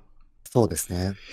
で、なんか、大体レビュー見てリムワールドっていう単語出てきたら買うことにしてるんですけど、もう正直。 でリムうん、結構ね、レビュアーの人もリムワールドとの差分は何かみたいなことを書き方するんですよ、割と。うんうんうん。 で、まあ、出たてのゲームやしと思って買ってやったんですけど、まあまあ面白いんですけど、うんうん。ほぼリムワールドなんですよ、もう 確かに。もう 3D になってるってだけの。はいはいはいはい。やっぱリムワールドの完成度の高さというか、を、うん毎回これ系やるたびに感じるんですよね。いや僕、それも、僕、それは、あの、スレイザースパイア系列のゲームで思ってますね。ああ、なるほど。もうスレスパがすごすぎて。そうなんです。僕もその系列ゲーム結構いろいろ買ったりしてるんですけど、うん。なかなかやり込むまでのゲームってないんですよね。うーん。ほんと、スレイザースパイアは狂ったようにやり込んだので。うーん。わかりますわ、それ。あうん。あ、元祖に勝てないっていうのがありますね。うん最近ね、満月の夜っていうゲームがあって、おお、知らないやつっすね。はい。これもね、あのースレイザースパイア系のゲームというかもうもろなんですけど、はいはないんなんと無料なんですよ。ええー。無料でなんか課金ゲーなんですよね。はいはいはいはい。でも課金要素はなんかストーリー解放とかなんで、インゲームにはあんま関係なくて。うんうんうんうん。なんですけど、まあ、これも、まあ、ちょっと理不尽ゲーですけど、まあ、それなりに楽しめますよ。おなるほど。うん。ちょっとやってみようかな。まあ、若干理不尽なとこあるんですけど ね。うん。まあ、なかなかですね。はいはい。あとは、なんやろ。あ、不思議の幻想郷っていう、あの、東方のローグライク。懐かしいはい。あれの新作が出たんかなええー、新作が出たんですね。新作なんかなこれ、なんかの移植なんかななんか、ロータスラビリンスっていうのが出て、ええー。あの、仲間を連れ歩くのってもともとあったと思うんですけど、はいはいはいはい。あの、仲間をもう、とにかく連れ歩くみたいな、仲間連れ歩くことを重きを置いたゲームで、なんか20人ぐらいで潜れるんですよ。めちゃくちゃ多いです。そうそう。なんか舞台を編成するみたいな感じで。 へえ。うん、だから仲間を増やしまくれるんですけど、うなんか割とまあそれなりに楽しめる感じで結構やってますね。システムは楽しそうですね。そんないっぱい連れて歩くっていうのは。うんうん。まあ基本なんか5人1チームみたいな感じで、今よ俺4部隊まで行けるんですけど、まあなんか別部隊のやつは全部自由行動させてなんかダンジョン探索を早めるみたいな感じに使ってますけど、うんうんうん。まあまあなんかそんなん成立すんのと思ったけど割と成立してる感じですごいなと思いました。へえ。なんかうんもうローグライクの仲間といえば、バカな行動して勝手に死ぬみたいなそうですね。イメージがありますけど、うん割とそんなこともなく。いや、まあ、あるんですけど、あるうんまあ、あんまり関係ないというか、はい死はいんはい死んでも生き返らす方法がまあまああるんで、うんうんうん。なんか死んだら生き返らしてみたいなうんうん感じでもう、うん、なかなか、なかなか面白いですね。アクアスタイルっていうメーカーなんですけど、まあ、同人サークルなんですけど、もともとは。うんうん。東方の関係と老か舗ですね。うん、老舗の同時サークルなんですけど、まあ、いやー、開発力やっぱあるなっていう感じで。うん。なんかアリスソフトに近いかもしれないな。はいはいはいはい。うん、アリスソフトもなんかそんな雰囲気をまとってて。うんうんうんうん。あ、でもアリス、そうんうん。の東宝で言うと、うん。最近あの、東宝の原作の方、はいはいあはい。れを久しぶりにちょっとやったんですよ。ああ、ほ最新作の東宝交流道ですね。うほうほうほこれあの、レミーさんもこうラジオを聞いてるって言った梅原がやって て、う。おー、へえ。配信見たらなんか割と楽しそうだなと思ってうん、久しぶりに買ってみたんですよね。おー。どうですかいやー、もうやっぱむずいっす ね。シューティングゲームは。おー。いや、俺もあの、高魔感やったけど、ノーマルでギリクリアとかでしたもん。ああ、いや、高魔感めちゃくちゃむずいっすよ、東宝の中でも。あ、そうなんだ。僕その初期の方のシリーズは結構やったんですけど、うん。高魔感は割と上の方っすね、難易度で言っても。ああ。ノーマルでクリアできたかな できたかなぐらいの感じでしたね。ノーマル、ノーコンティニュー、クリア。あ、ノーコンティニですューらむは、ノーコンティニューは無理っすね、俺は。うん。うん。へえー。あんで、その難易度はどうなんですか最新。最新作は、うん。まあまあ、東方全体から言うと、結構普通くらいですかね。うーん。なるほど。うん、東宝ね。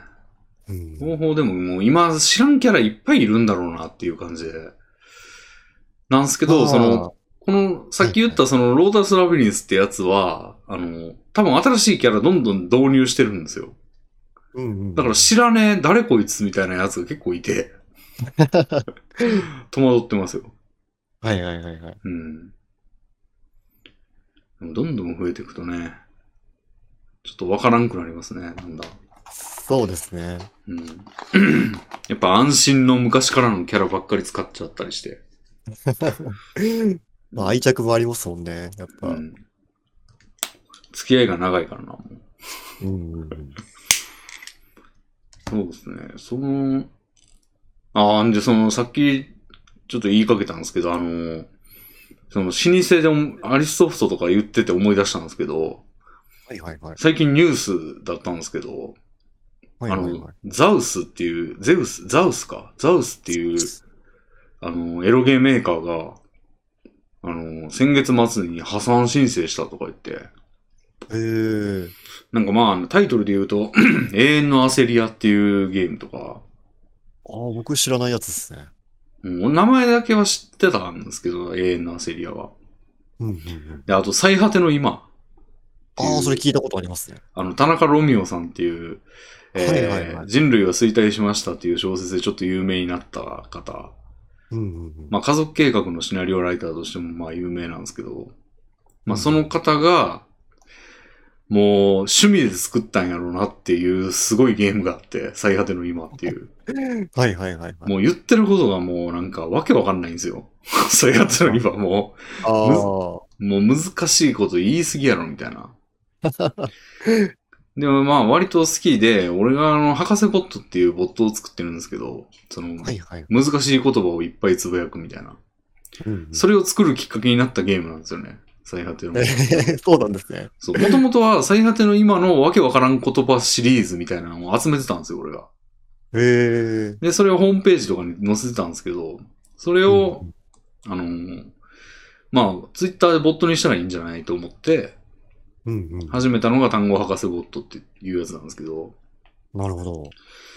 それの元になったその、だから、最果ての今を出したのがゼゼウス、ザウスっていう会社で、うんうんうん。そこが破産申請ということで、あ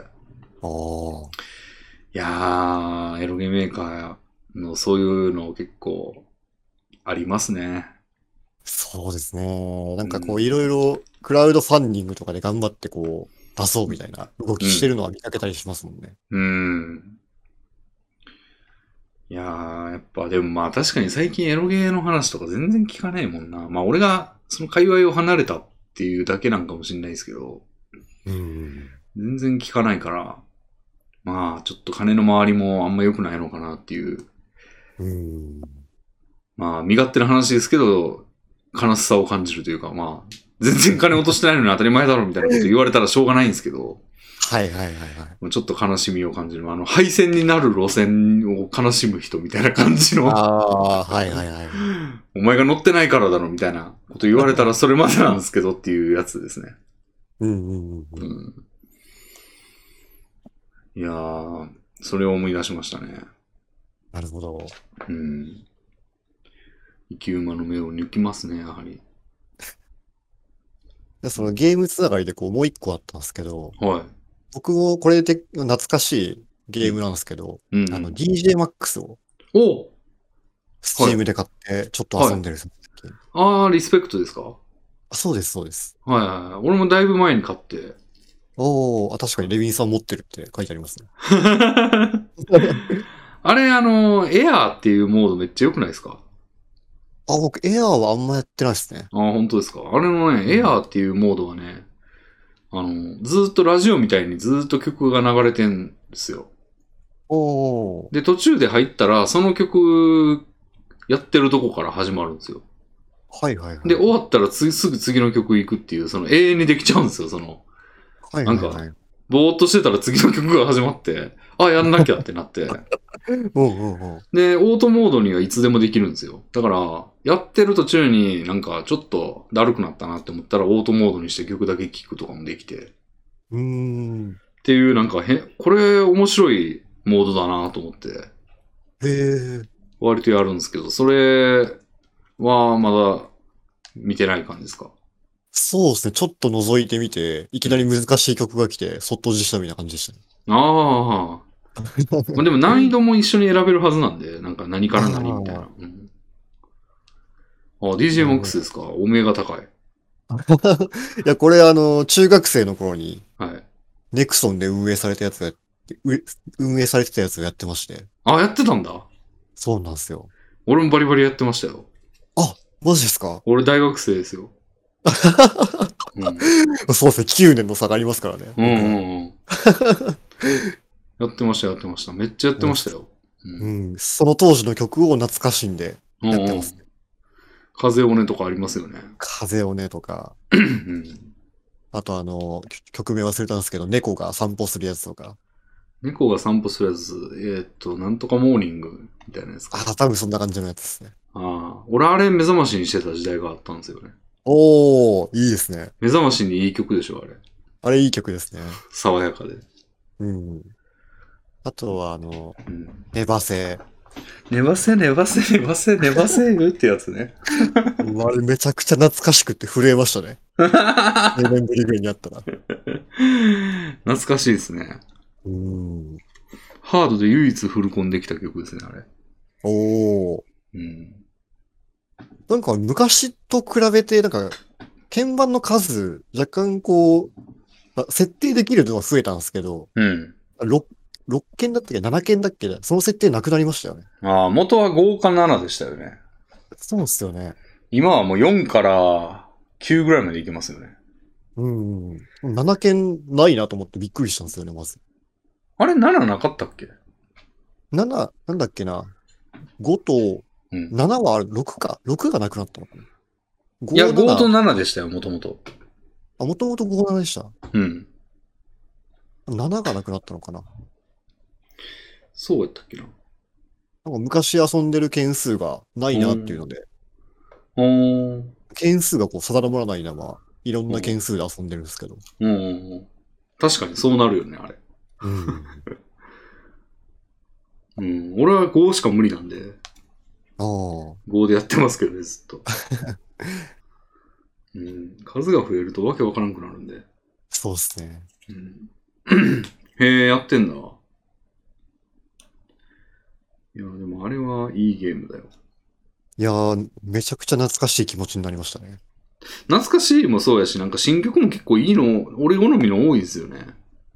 そうですね。僕も意外と、意外とというか結構漁ったんですけど、うんな。んか今風の EDM とかもあったりして、うん。あ、いいなって曲いくつかありましたね。あの、ZTS さんとかも、投稿、あの、曲出してるしね。てる ZTS ってあんまわかんないですね。あの、海猫とかの BGM 作ってる人。えー、マジっすかマジマジ。今度見てみて、あ、そんなの、ZTS っていう名義の人は、あの、海猫のあの、怖い曲作ってる人ですよ。こと怖い曲なんですね。うん。怖い曲っていうのは、その、なんかちょっと、エモ激しいみたいな感じの、うんうんうんうん。なんやろな、あの、シーンで言うと、ば、なんか、エピソード1のあの、バトラが、あの、6人死んでるところに行って、死んでるんで耕してやがるみたいなこと言ってたところの BGM とか。あー、どんな曲だっけなでんでれれれれ、でんでれれみたいな感じですかそんね。なんやったっけ うん。いや、それね、ねその感じがすごい出てるんですよ、その曲に、あの、DJMAX の曲にも。えめっちゃ好きですよ。ー、もうちょっと探してみようん。ZTS さん。う。うん、うん、いや曲も多うい今ですね。とか、うん、結構ね、好きな曲多くて、うなんか DLC 買いたいなと思いましたね、ちょっとね。あ、そうですね。僕も、ちょっともうとりあえずまあ、初期の曲を遊び尽くしてから、うん。買ってもいいかなと思ってるくらいですね。うん。あれはおすすめですよ、皆さん。うん。なんか他のゲームとかもコラボしてるみたいでびっくりしたんですけど、ああ、そうですね。あの、僕で言ったらギルティギアとか LOL の曲とかもあったりして、へえ、LL もそうですね。へえ。こんなあるんだと思って。うん。LL って音楽あったっけ LOL は、あの、なんていうんですかね、派生コンテンツというか、うん。なん、なんて言ったらいいんだろうな。こうプロモーションのためにうん。 LOL に出てくるチャンピオンで、こうユニットを結成して作っあた曲みたいなのがあるんですよ。あ、なんか聞いたことある。うん。 YouTube で聞いたことあるな、それ。なんていう名前だっけな、ユニットペンタキルみたいな。ペンタキルは違うかな。 ペンタキル、ペンタキルじゃないですか。そんな感じですよ。そんな感じでユニット名があるんですよ。おー。 KDA か。KDA ですね。ほうほうほうキルデスアシストの略で。へえ。なるほど。いやー、そうですね。その、うん。結構好きな曲が多いんで、俺もおすすめの一品です。うん。でこれは音ゲーとしてもね、めちゃくちゃ遊びやすくて楽しいので、うん。いいゲームです。そうですね。うん。まあ、ゲームは、最後かなんかあったっけなあ、なんか、リトルナイトメアっていうゲームが、なんか、スチームで無料、無料配布してたんですよ、最近。はいはいはいはい。でそれをちょっととりあえず落とすだけ落として、おおやってはないですけど、まだ。今度やろうかなと思って。ー。おお。もういい、レビンさんやったことないタイプのゲームですよね。なんか、謎解きアドベンチャーみたいな感じでしょ。そうですね。まあ言ったらそんな感じですね。うん。まあでもまあ言うて確かにそんなうん。謎解き要素も重くないので、 いや、重い方がいいんだけどな、俺。割と雰囲気ゲーですね、リトルナイトメアは。あー、そうですよね。雰囲気ゲーがむしろちょっとあれなんですけど。あーガチ謎解きしたいんですよね、基本。はいはいはいはい。うん、なんやったらレイトンみたいな感じがいいんですよ。あーでもレイトンの最新作はちょっとおもんなかったんで。あ、そうなんですね。うん。あれちょっとね、なんかクオリティ低くてびっくりしましたけど。うん。うん、レイトンでクオリティが低いっていうと、もう謎の質が悪いみたいなことですね。それもそうですし、ストーリーも意味わからんし、ええで謎の質が低いがやっぱ一番でかいかな。あーいや、低かったな、あれ。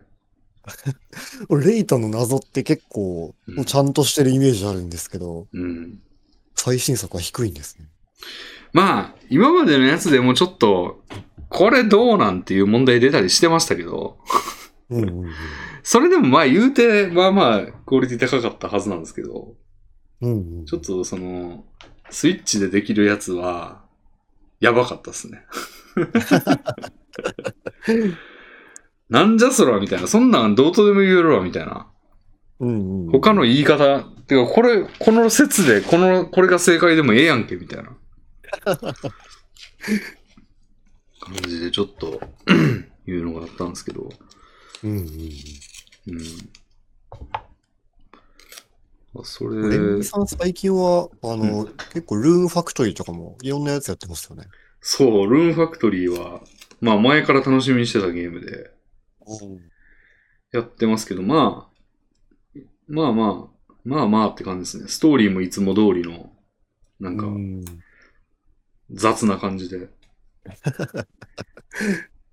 でもまあ、育てる部分とかもいつも通りの、なんか、まあ大味な感じなんですけど、まあまあ楽しいなっていう感じでうんうん。育ててますね、植物。植物を育てたり、なんかいろんなスキルを上げまくって楽しんでますよ。うんうん。なんかめっちゃ魔法を空打ちしてるとことか見ましたね。ああ。そうですね。もう今は、だからあれ結構積み上げていくゲームなんで、その、スキルとかをどんどこ上げてってもそれは下がんないんで、うんうん。どんどこ上げてって、最終的に全部カンストみたいなのを目指すんじゃないですかね、多分。なるほど。うん。まあそれが好きなんで、まあまあやってますけど、まあさすがにずっとやってると飽きてくるんで別のことするっていうタイミングで、その、うんこダイスとかやってたんですよ。なるほど、なるほど。うん。いやおい、時間潰しもなんねえぞ、みたいな感じで。 はありましたけど。そうですね。だからゲームやって仕事やっての繰り返しは、ではありますね、散歩行ってでも。いや、でも散歩加わったのは大きいですね、それ。まあね。少なくとも運動という要素が加わって。まあでもまあ、そんな楽しいわけじゃないんですよね、別に。ああ。いつも歩いてるとこやし、うんうん結局馬娘してるし。うん。なんでまあ、その生活に彩りってほどじゃないんですよね。うん。うんうんうんうん遠出すればまた別ですけど。うんうん。それは大変ですもんね、遠出まで行くと。うん。一回なんかあの、隅田川まで行って、あの、隅田川どの辺でしたっけ俺西日暮里で、で、上、北の方にちょっと30分ぐらい歩くと隅田川があるんですよ。ええ今日はなんか、えー、東に向かってかな。北、埼玉県あたりからこう、ちょっと南寄りの東向きみたいな感じで、ふわーって行って、なんかな、うんうん。どこに流れ込んでんのやっけな、あれ。まあなんか東京、こう、の上の方を左右、左から右に流れてる感じなんですよ。で、そこに突き当たって川沿いを歩くみたいなのしてましたけど、ええまあ川沿い歩いてると、まあ、すがすがしくていいんですけど、うんうんうんまあまあ、まあまあいい感じだなって感じで、うん。うんうん。うん、2回ぐらい歩きましたね。いいですね、それは。うん、でもまあもう飽きたかな。まあまたたまに行きたいって感じですけどね。うんうんそんな、もう2ヶ月に1回ぐらいでいいかな、みたいな。感じと、あと一回はなんかあの、谷中霊園っていうのが近くにあって、うちは。ほうほうほうほう。谷中っていう、まあ、山手線の内側の、内側の北側ぐらいのところにある、ちょっといいとこみたいな。えー、まあ、ちょっとこう、いい住宅街みたいな感じなんですかね。うんうんうんうん。うん。で、その辺にでかい霊園があるんですよ、おお墓。はいはいはいはでそこに徳川慶喜のお墓があるんですよ。い。えー、あのー最後の将軍ですね。うんうんうんうん。で、よっしー見に行くかって思って、ちょっとそこに見に行きましたね。おお、どうでしたヨッシーの墓は。ヨッシーのお墓ね、なんか、まあ、か近くまでは行けないんですよ。なんか門に鍵がかかってて。ああ。で、見れるけど、なんか石の塊だなって感じで、あんまり、なんかその、彫像みたいなのがあったりするわけじゃなくて、マジで墓の、でかい墓石が置いてあるみたいな感じなんですよね。なるほど、なるほど。まあ、そらそうなんですけど。うんうんうん。なんで、なんかあんまり、うん。確で、かにふノーマルの墓はもういろんな人の家家のお墓があるわけですけど、うんうんまあもう墓石ですからね。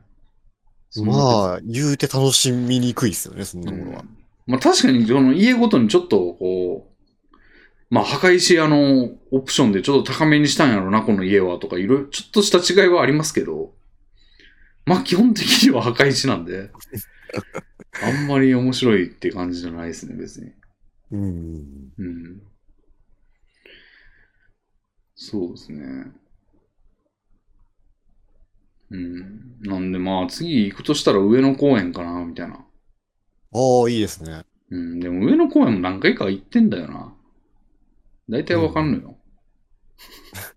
上野公園っていうか、僕はあの、その奥にあるうん。東京国立博物館うん。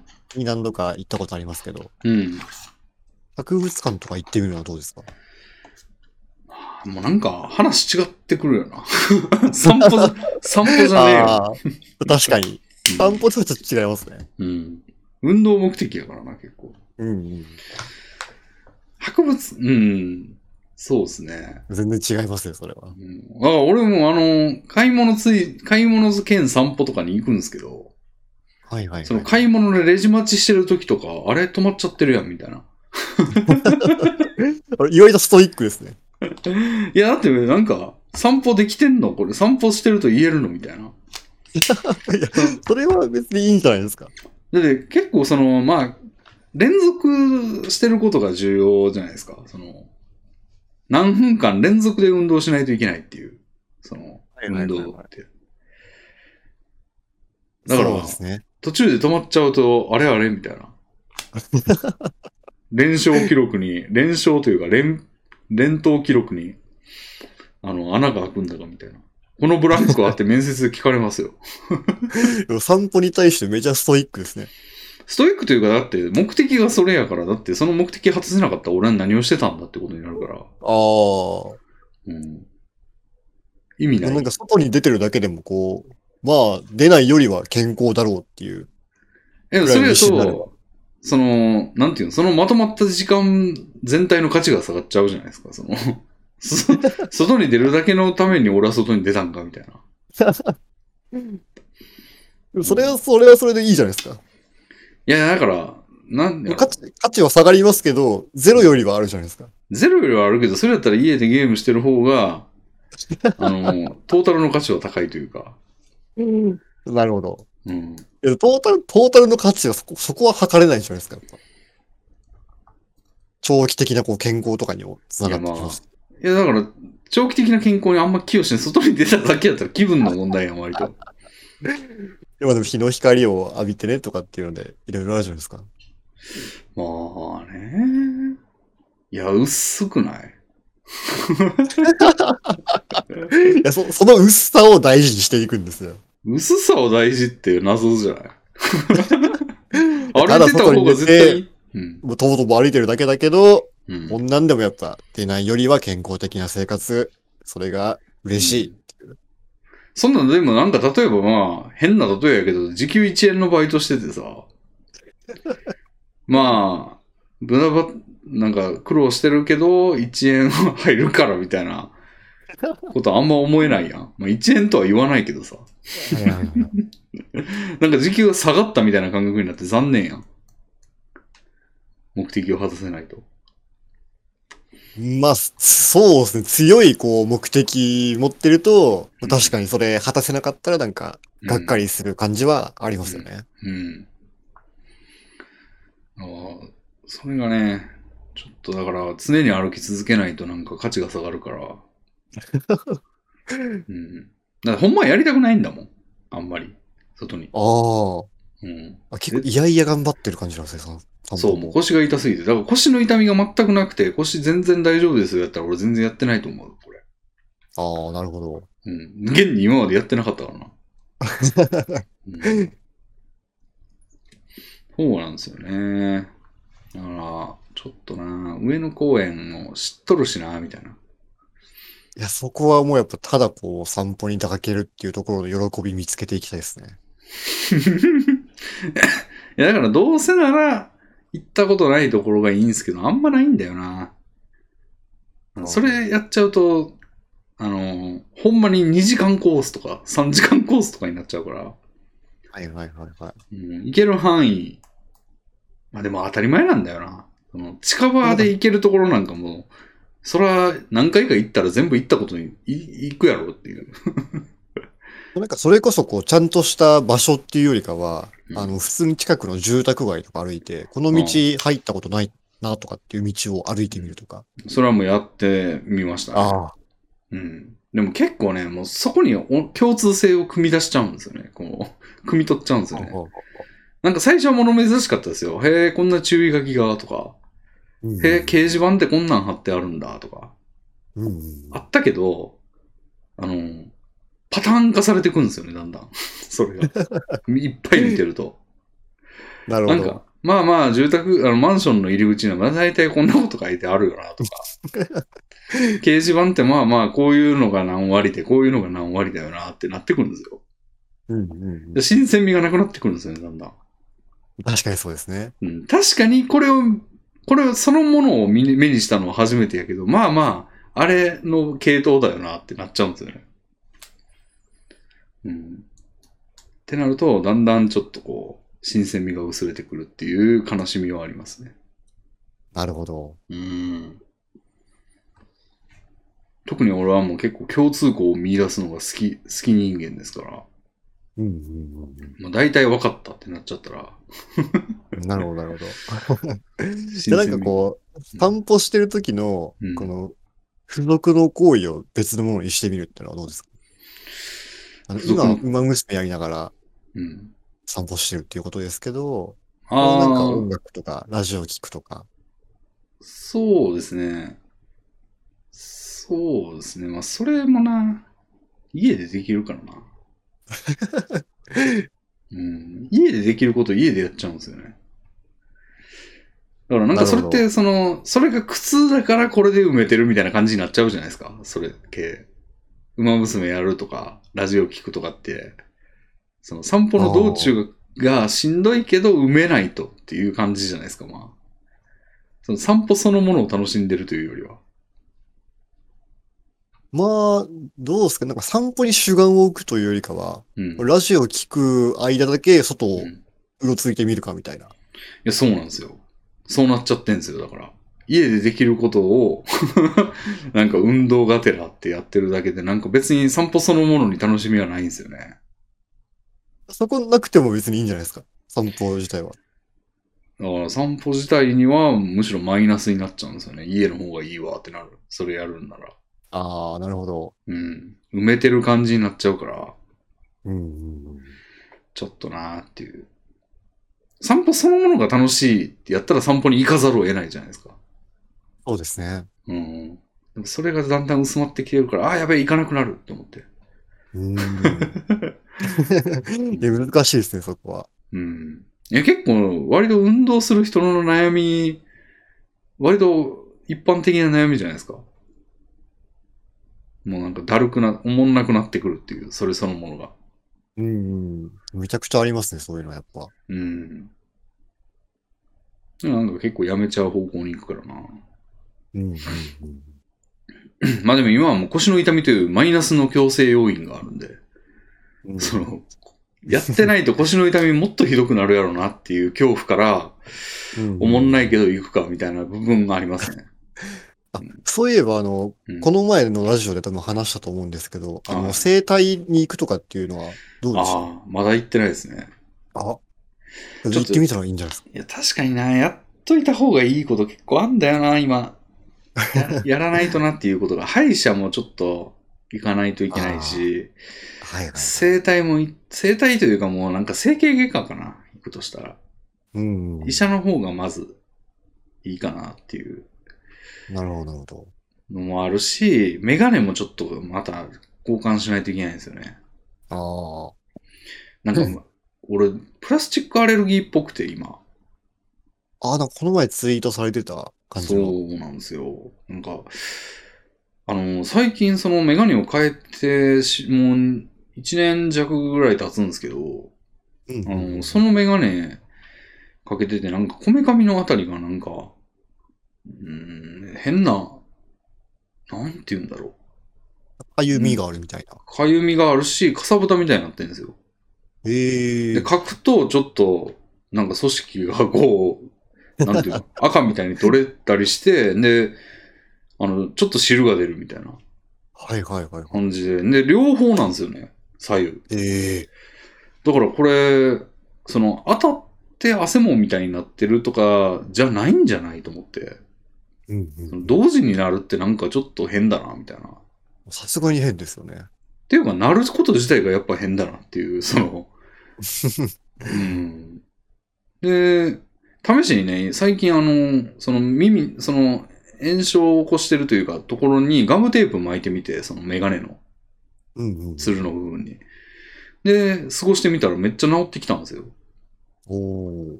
ということはって感じですよね。そうです よね。うん。で、不思議なのがなんかその、メガネの材質って、まあ大体つるの部分全部一緒やと思うんですけど、うんあうん。の、耳にかかってる部分は別に何もないんですよね。耳はいはいはいはにいその支えてる部分、その、こめかみに当たってる部分だけがなってて、はいはいはいはい。どういうことなんだろうなっていう。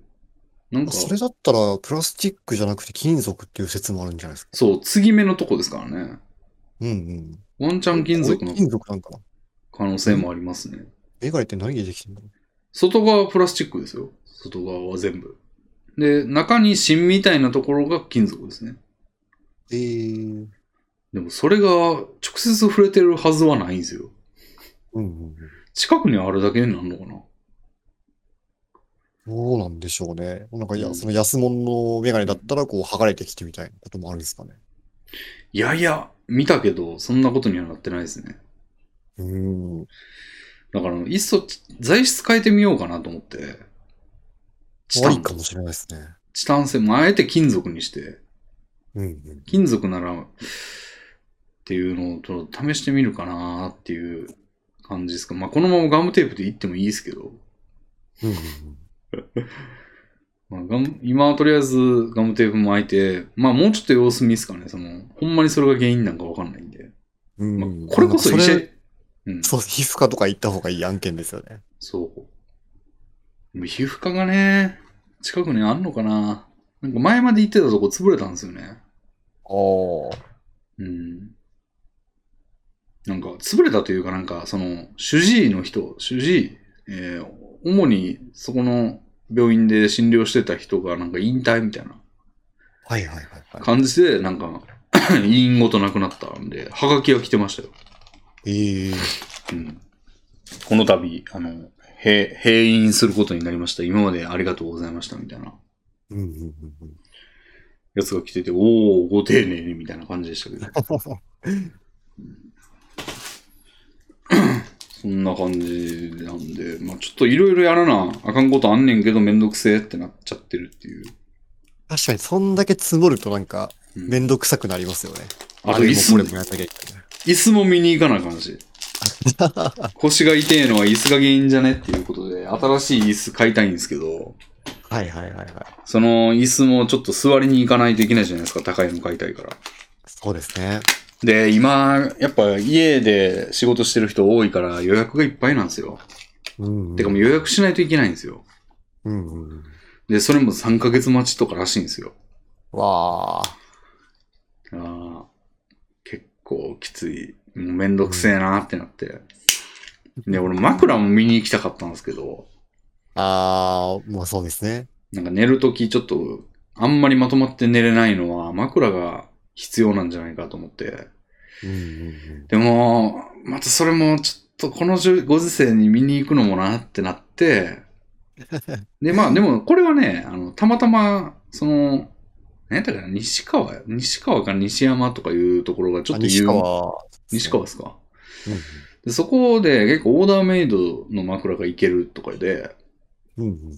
で、でもちょっと、うーん、行ってやってみるのはなと思って、で、その、決まった型の既製品みたいなのもあるんですよ、そこ。うんうんうん。なんで、なんか安眠枕何々みたいなやつが Amazon で売ってて、はいはいはいはい。で、それあの、高さをなんか中身を抜いたり入れたりで調節できるみたいなへえ。やつで、あの、中身がだから、あの、なんていうんですかね。最初から全部入ってるんじゃなくて、あの、中に入れれるやつもついてきて、足りないと思ったら入れてくださいみたいな。うんうんうん。で、抜くこともできますみたいな。はいはいはい。で俺低い枕が好きなんで、あの、めっちゃ抜いてちょうどよかったですね。ああ、実際買ってみたんですね、それも。かああ、そうそう。で、それ買ってみて結構いいなと思って、それが。はいはいはいはい。だから枕問題はこれでいいかなって感じ。おお。で通販で1個解決みたいなうんうん。感じになってんねんけど、まださっき言ったような4つ5つぐらい山があるっていう。うん。感じなんですよね。なるほど。ルーブさんはなんかそういう問題というか、これやらんとなーみたいなことありますそうですね。僕は、まあ、さっきのルビーさんも挙げた歯医者。うん。まあこれが、あの、ちょっと前に歯医者行って、うん。うん。あの、虫歯があるってことを言われたので、あこれあを抜きに行かなくちゃいけないんですけど、あ、もう抜かなあかんレベルなんですかそうなんですね。あの、親知らずだったかな。なんか、右上の奥歯あたりのあ親あ。知らずがもう虫歯になっちゃってるとかっていうんで、うん。あの、治療が届かないからこれは抜くしかないですよって言われたまま放置してるやつがありますね。ああ。それでもね、マジで行った方がいいっすよ、それには。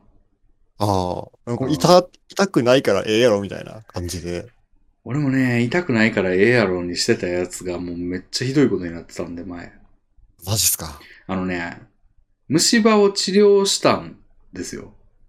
あの、はいはいはい一番奥の、親知らずの一個手前の歯が虫歯になってますって言われて、もうだいぶ前ですよ、もう、数年、5、6年、もっと前かな。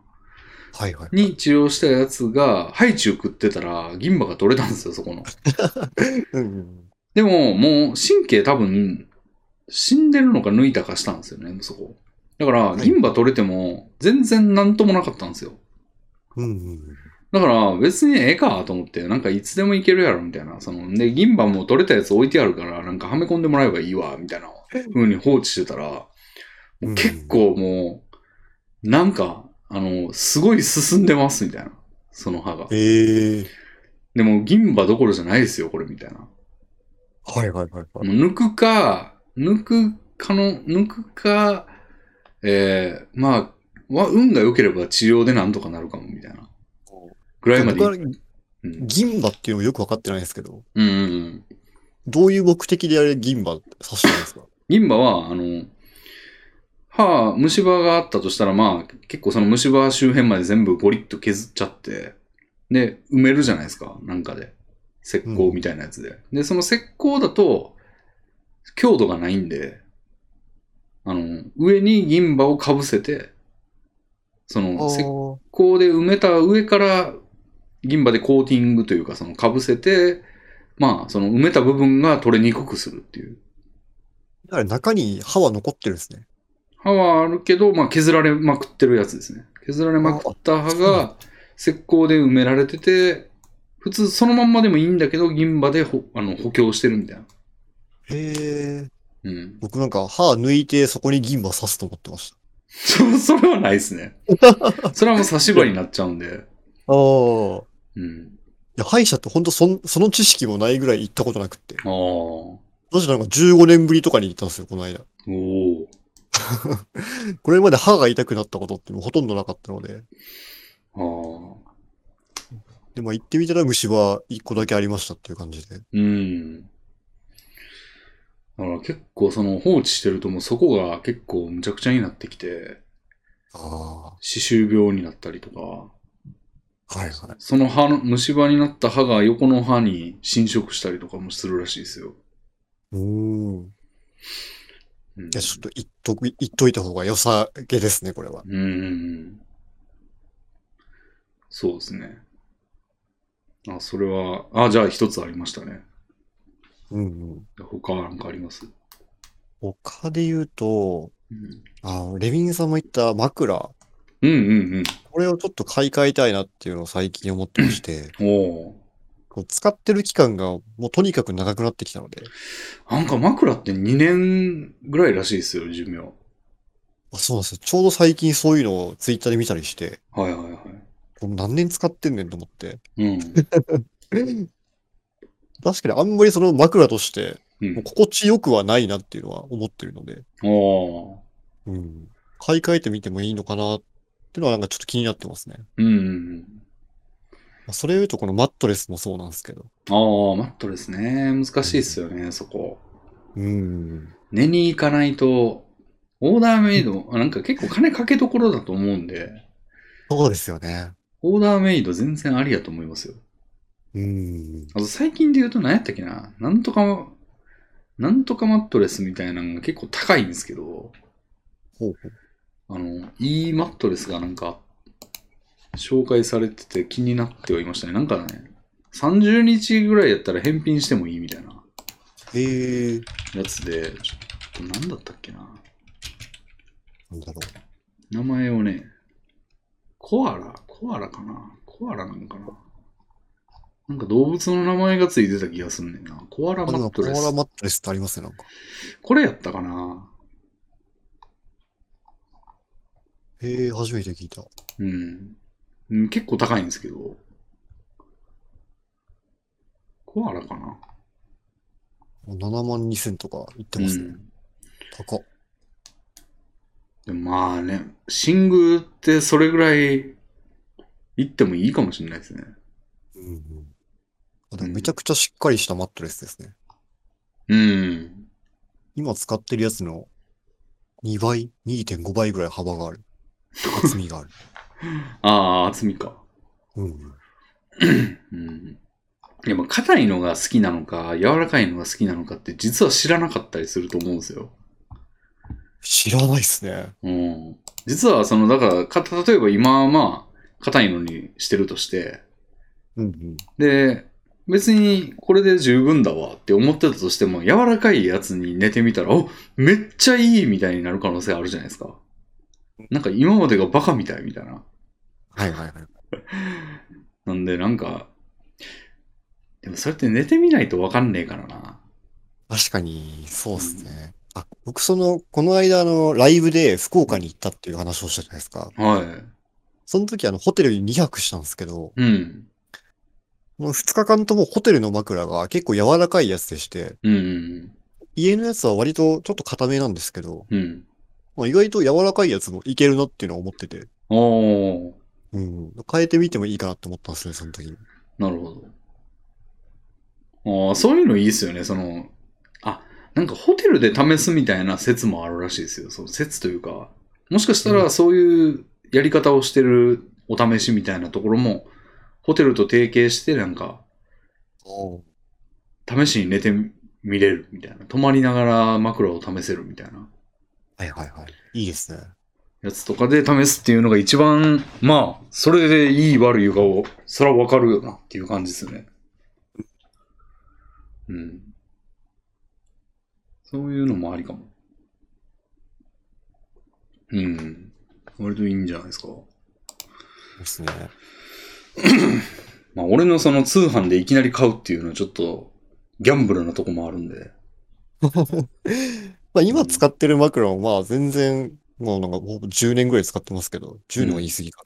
うん。まあまだ使えるっちゃ使えるんで、うん。サブとして買ってみてもいいかなとは思ってますけど、なんか、新しいの。うんうんうん。いやまあ、その辺に金かけないと、どこに金かけんねんっていう感じは、まあ、ルームさんはでも、あの、大事な金かけどころがあるんか。来、グッズとか。 やっぱアイドルマスターに金をかけていきたい。ああ。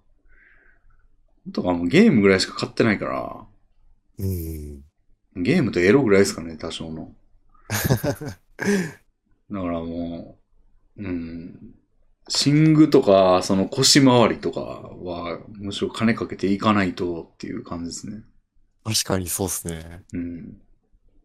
この年でもう腰が、いや、やばくなって座れませんってなったらどうやって生きていくねんみたいな感じですからね。うん。ですね。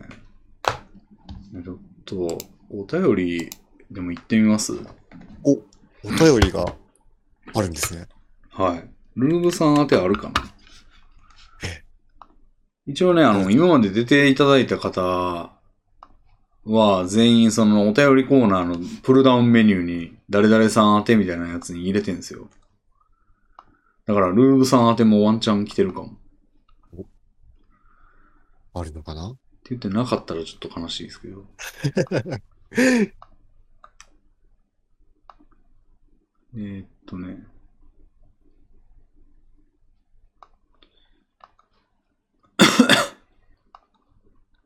あれんん何ありますかあ、今ちょっとチェックしてるとこです。あえールームスの手はないということで。あ。なるほど。あれマジでいや、お便り募集中ですので ね。聞きたいこと何でもぜひ気軽に。あれちょっと、こんなふりをしたのに。じゃあ、誰でも向けいきますか。あ、そういうのも、あ、そうですね。なんか話してましたね。ありましたね。誰でも向けもあるんですよ。うんうんうん。ぜひお願いします。はい。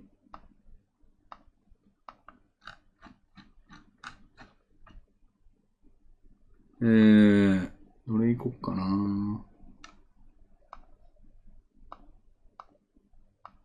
お便りもいっぱい来てるんですかまあまあ、ありますね。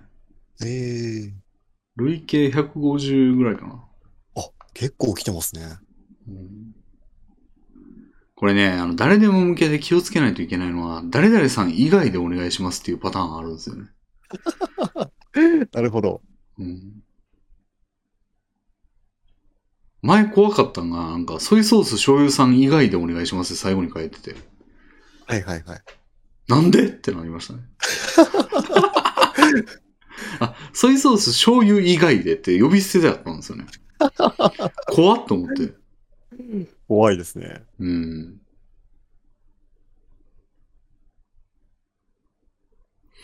ああ、じゃあこれいきますかねお。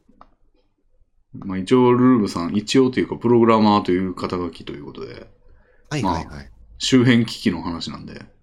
うんうん。じゃあこれいきましょうね。えー、お名前はちょっと、ない、ないっすね、この人。お名前なしの方ですが、えー、お便り貼ります。えー、お名前なしの方です。はいはい。アップルのケーブルが鬱陶しいです。ライトニングなのか USB-C なのかはっきりしてほしいと思います。思っています。アップル関係なく、USB の A と C にも感じていた苛立ちが加速しています。レミンさんは僕の印象、ああめんどくさい、やだやだと思っていそうなのですが、どう考えていますかまた、どうやって対処していますか教えてください。ということですね。なるほど。なるほど。まあ、最近、ライトニングケーブル使わなくなってきましたね。あまのあ、、そうなんですね。僕はアンドロイド勢でして。あ、アンドロイドか。ライトニングケーブル一度も買ったことがないという。なるほど。でも、マイクロ USB ですよね。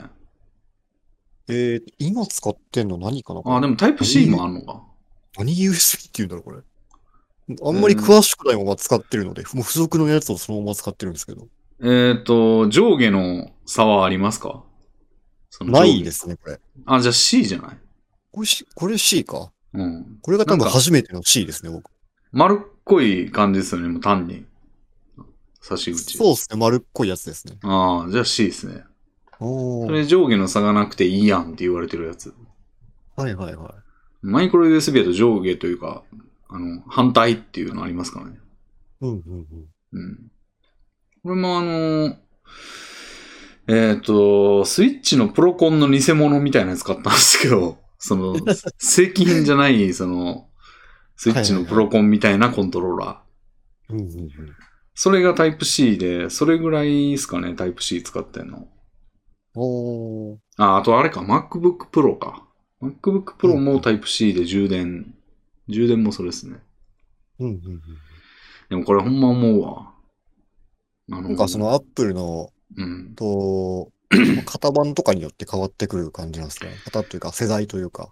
そうですね。今だってその iPhone12 か。12が最新で、えー、俺それのミニってやつ買ったんですけど、うんうんうん。これはライトニングケーブルですね。ほうほうほう。ただ俺はあの、充電できるスタンドを買って、チー充電っていうんかな。うんあの、QI って書いて Q って読むらしいんですけど、Q っていうのはあのアルファベットの Q ね。うんうんうんそれで充電は全部済ましてるんで、置いといて、うんスタンドにポイって置いといたら充電されるっていう。で、なんかそれでさケーブル挿すことないんで、あんまりケーブル意識してないですけど、うんうんうん。まあ、Mac、その Mac の方がめんどくさいですね。タイプ C なんですよ、全部。なるほどなるほど。だから、その、普通の USB させないんですよ。はいはいはいはい。なんで、その、例えば、なんやろな、CD ドライブとかつけようと思っても、普通の USB なんで、あの、挿すとこないんですよ。うんでこういちいち変換ケーブルみたいなのをかましてみたいな。そう。てかもう Mac 側にそのタイプ C のところにタイプ C から普通の USB がさせるハブを挿して、で、そこに USB、普通の USB を挿すっていうなんか二重構造になってますね。うんうんうんめんどくさいんですよね、これ。うん。なるほど。必ずその、だから、まあ HDMI とか、なんか SD カードとかいろいろさせるそのまとまったハブみたいなのがあるんですよ。うんうんそれが手放せないんで、あうん。のなる、ほど。めんどくさいなって思いますね、いつも。おーあ、会社に置いてきたから何にもさせないみたい な。うんこのお便りの方も結構うん MacBook とかいろんな世代の iPhone とか持ってて、うん。なんかそのケーブルの型の違いにうん。まあ苛立ってるっていうのを感じるんですかね。でしょうね。う。うんん。まあ、主にライトニングが C だと思うんですけどね。うんうんうんうん。これはわかりますね。めんどくさいわ。もう、どう考えていますかまたどうやって対処していますか対処の部分は、うん。まあレビンさん的にはなんかその、ハブを使う、ハブを使うのは別の話か。いや、まあ、ハブを使うですね、でも対処は。ああ。うんだっていろんなの挿したいじゃないですか、MacBook なんて。うん。マウスだの、あのー無線マウスでもレシーバー挿さないといけないし、Bluetooth じゃなければ。うんうん。その時にね、普通の、あのー従来のあの例の USB を挿せないから、だからハブでなんとかする、してますけど、はいはいはまあ、かったるいけど、しょうがないなって感じで、もう対処も何もそれやってるって感じで、い。うんうんうん。ライトニングは最近使わなくて済んでるっていう感じですねお。ー充電スタンドがあるんで。ああ、なるほどなるほど。まあそういうのを買ってうん。対処するって感じですね。うん。あ、でも、AirPods があるんですよ。AirPods っていう、その、イヤホンですね。はいはいはい。で、これの、これなんか、あのーなんていうんですかね。イヤホンってどうやって充電するのかというと、ケースがあるんですよ、ケースが。で、ケースに入れとくと充電されるんですけど、そのケースも当然充電しないといけないわけですねうん。そのケースの充電の差し口はライトニングケーブルですわ。これライトニングなんですね。そう。だから、今まで iPhone を充電してたライトニングケーブルをそがそっちに行ってるって感じになってますけど、今。はいはいはいはい。これ、めんどくさいですね。や、めんどくさそうですね、確かに。うん。でもまあ、もう差しっぱなしなんで、まあ、もう、そのライトニングケーブルは、AirPods 専用みたいになってますけど、うんうんうん。たまにその、その、ススタンドの充電ってちょっと遅いんで、その、急速に充電が必要な時はライトニングケーブルささないといけないんですけど、はいはいはいはい。まあ、その AirPods のやつを抜いて、うんうん iPhone に挿してってやって、ああ、充電されたってなって抜いた時に AirPods に挿し忘れて、あの、AirPods が充電ないみたいな状態になったこと一回だけありましたね。まあでもこれはどうなんやろな。なんか全部共通やったら大丈夫だったっていう話でもないような気もする。これライトニングケーブルってアップル独自のやつそですかう、そうああ。。うんでそこは、もう企業色を打ち出されたことによって、うん。ケーブルが混乱してるっていう具合ですよね。そう。しかも、偽物とかもあったんですけど、昔。偽物というか、その、安いパチモンみたいな。パチモンというか、充電はできるんだけど、みたいなやつ。うんうんうんもう、なんか、アップルがその、弾いたんですよ、そういうの。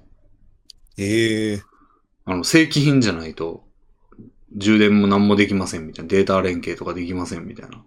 はいはいはいはい。やった時代があって、今もそうなんかな。で、認証されたところは、その、いけるんですよ。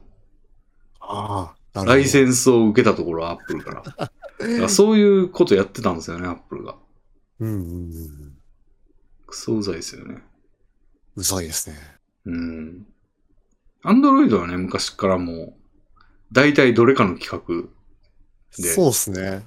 画。うん。マイクロ USB が主流でしたけど、前は。うんうん。最近は USB-C が主流ですね、多分。そうですね。僕も、去年、買い替えた携帯から USB-C になりましたね。うん。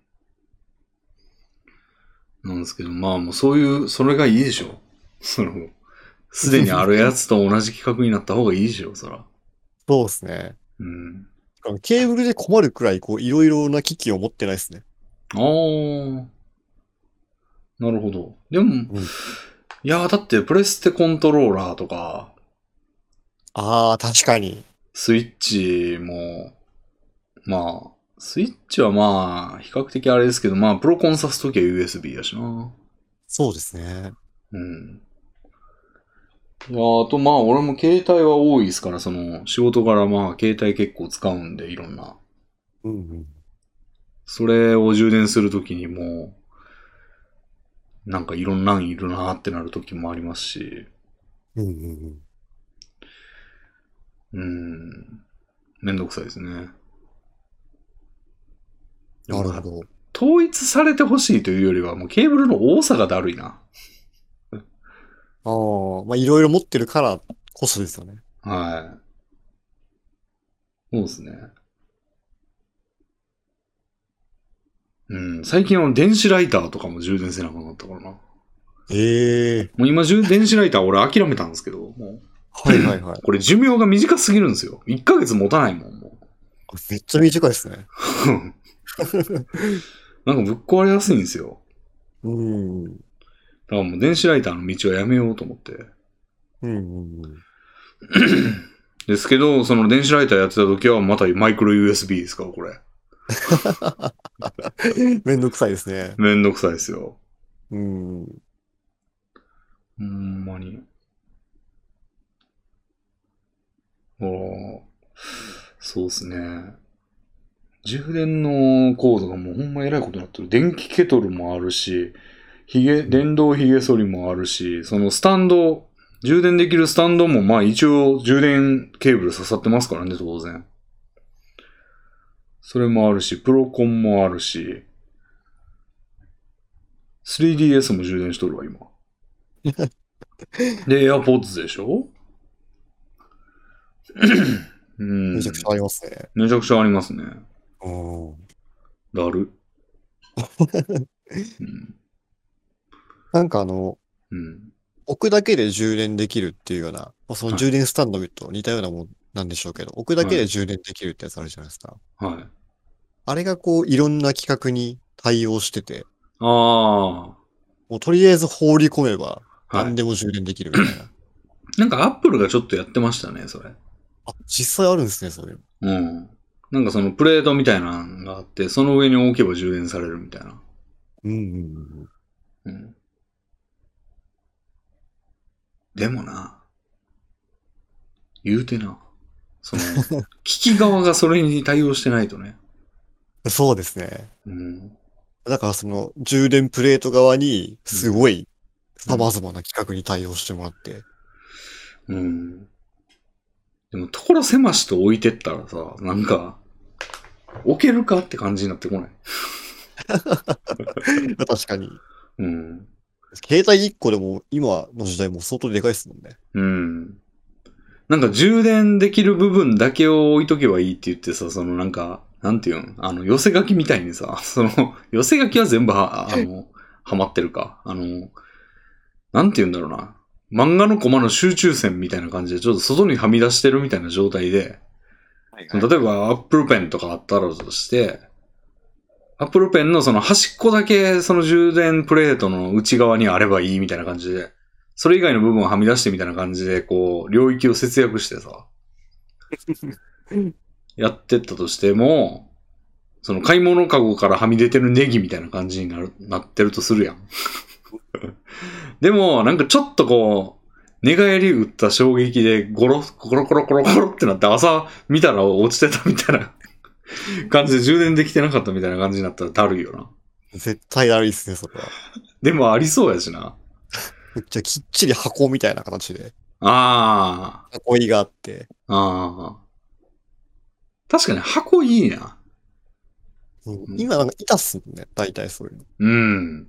箱型にしてもらって、確かに外側にこう、ちょっとこう、塀みたいなのがあればね。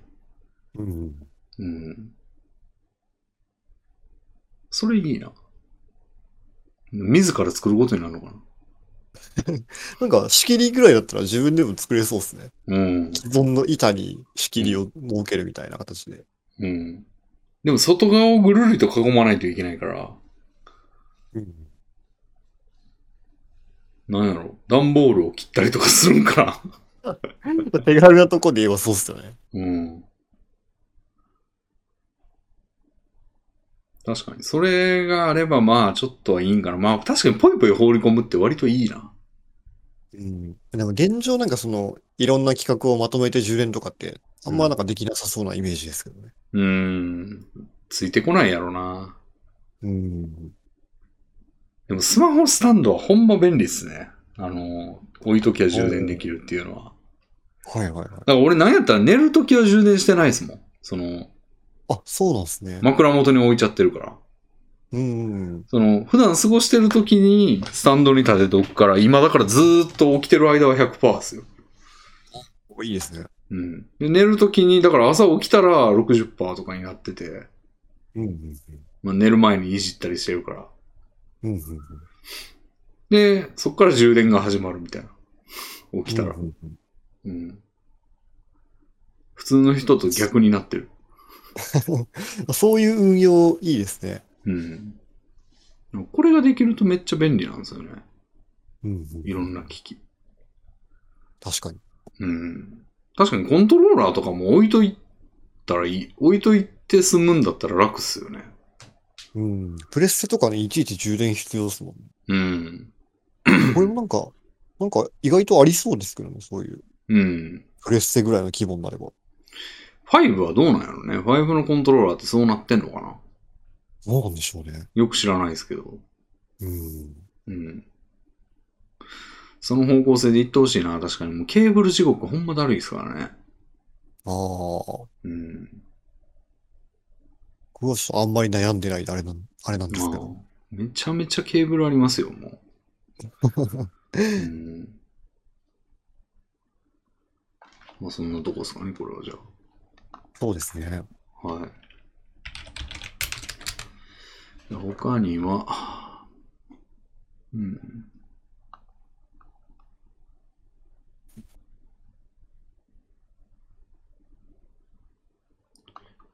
こっかな。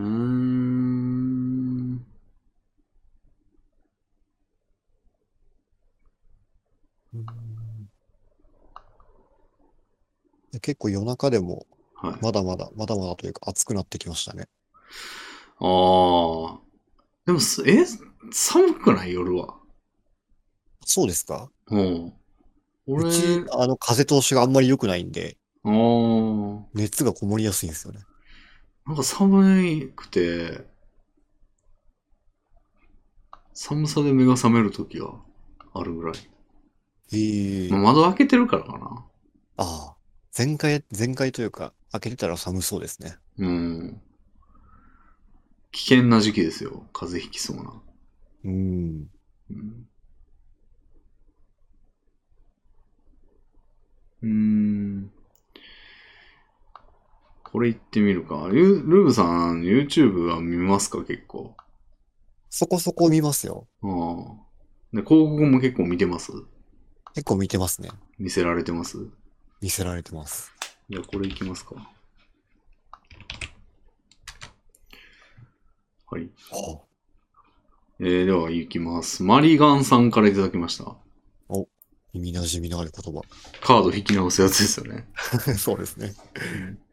えー、 レミンさんゲストの方、こんにちは。こんにちは。いつも作業や通勤用の BGM として楽しく拝聴させていただいております。はいえーお二人は YouTube の広告を気にして見たことはありますでしょうかうん私はスマホで視聴しているため課金をしないと広告をカットできない状況です。大概は5秒程度でスキップできるのでめんどくさいなと思いながらも広告を受け入れています。はいただその中で気になる広告動画群があります。うんそれは女性向けのダイエットサプリや化粧品などの広告です。うんうんうんえー大抵が容姿に自信がない女の子が意地悪な男子などにひどい目に遭い、広告の商品を使って綺麗になり一発逆転といったイラストで展開されるストーリー仕立ての広告です。スカットジャパン的な展開に嫌な気分になりながら、つい気になり広告の戦略にはまって最後まで見がちです。見てるんだ。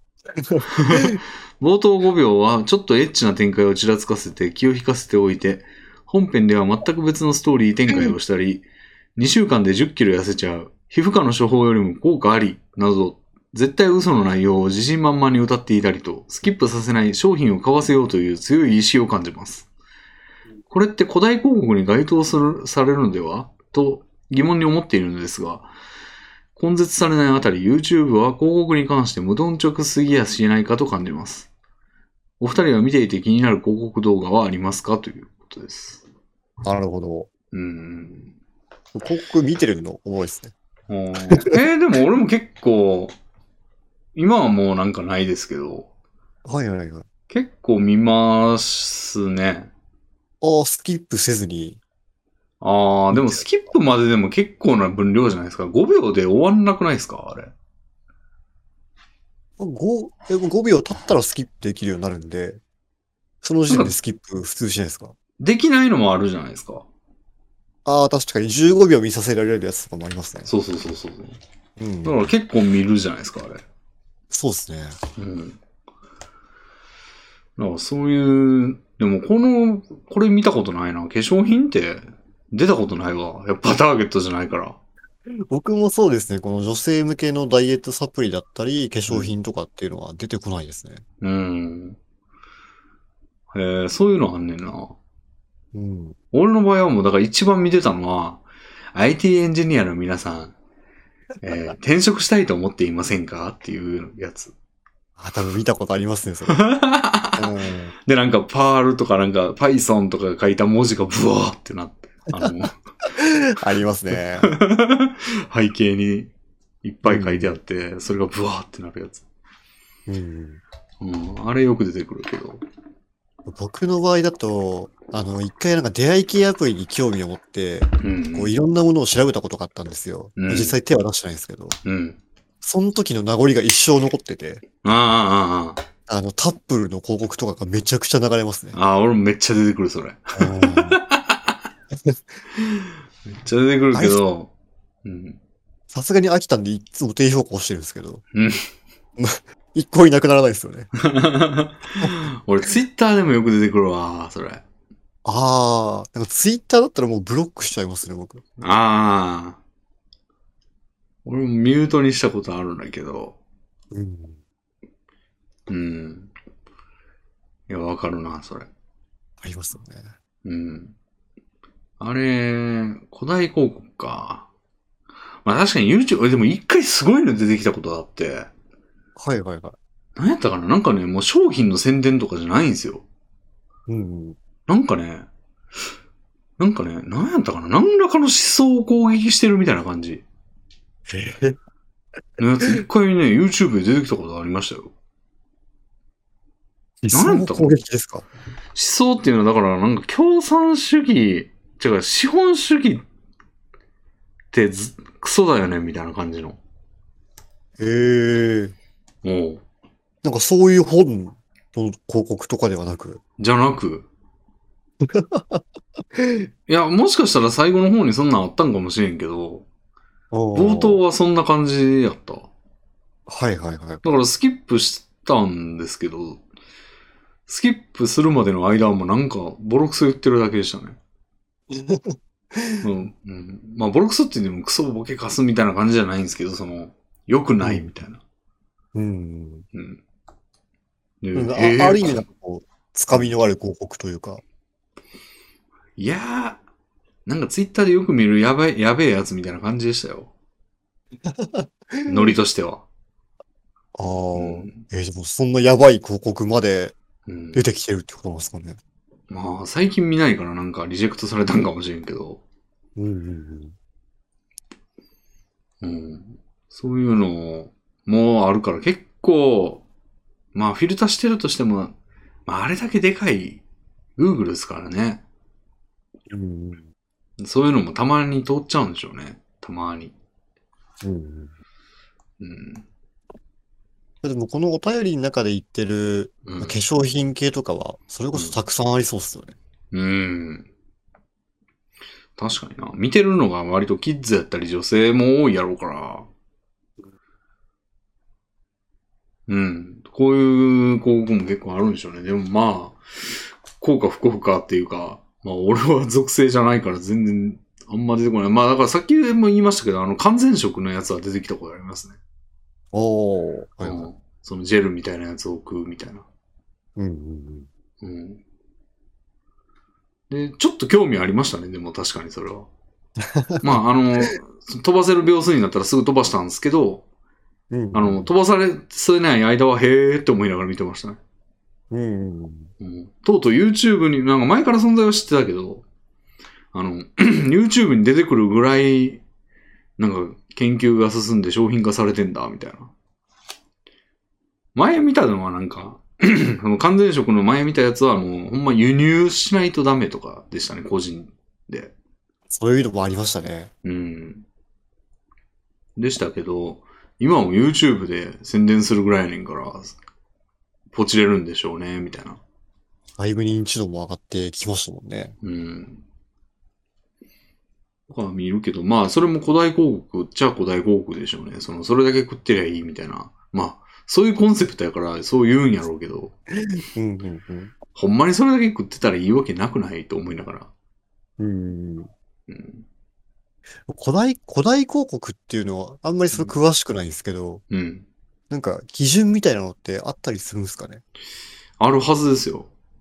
ああ、あの、景品表示、ああ、景品表示法とかで決められてるはず。うん。有料5人とか。はいはいはいはうん。い。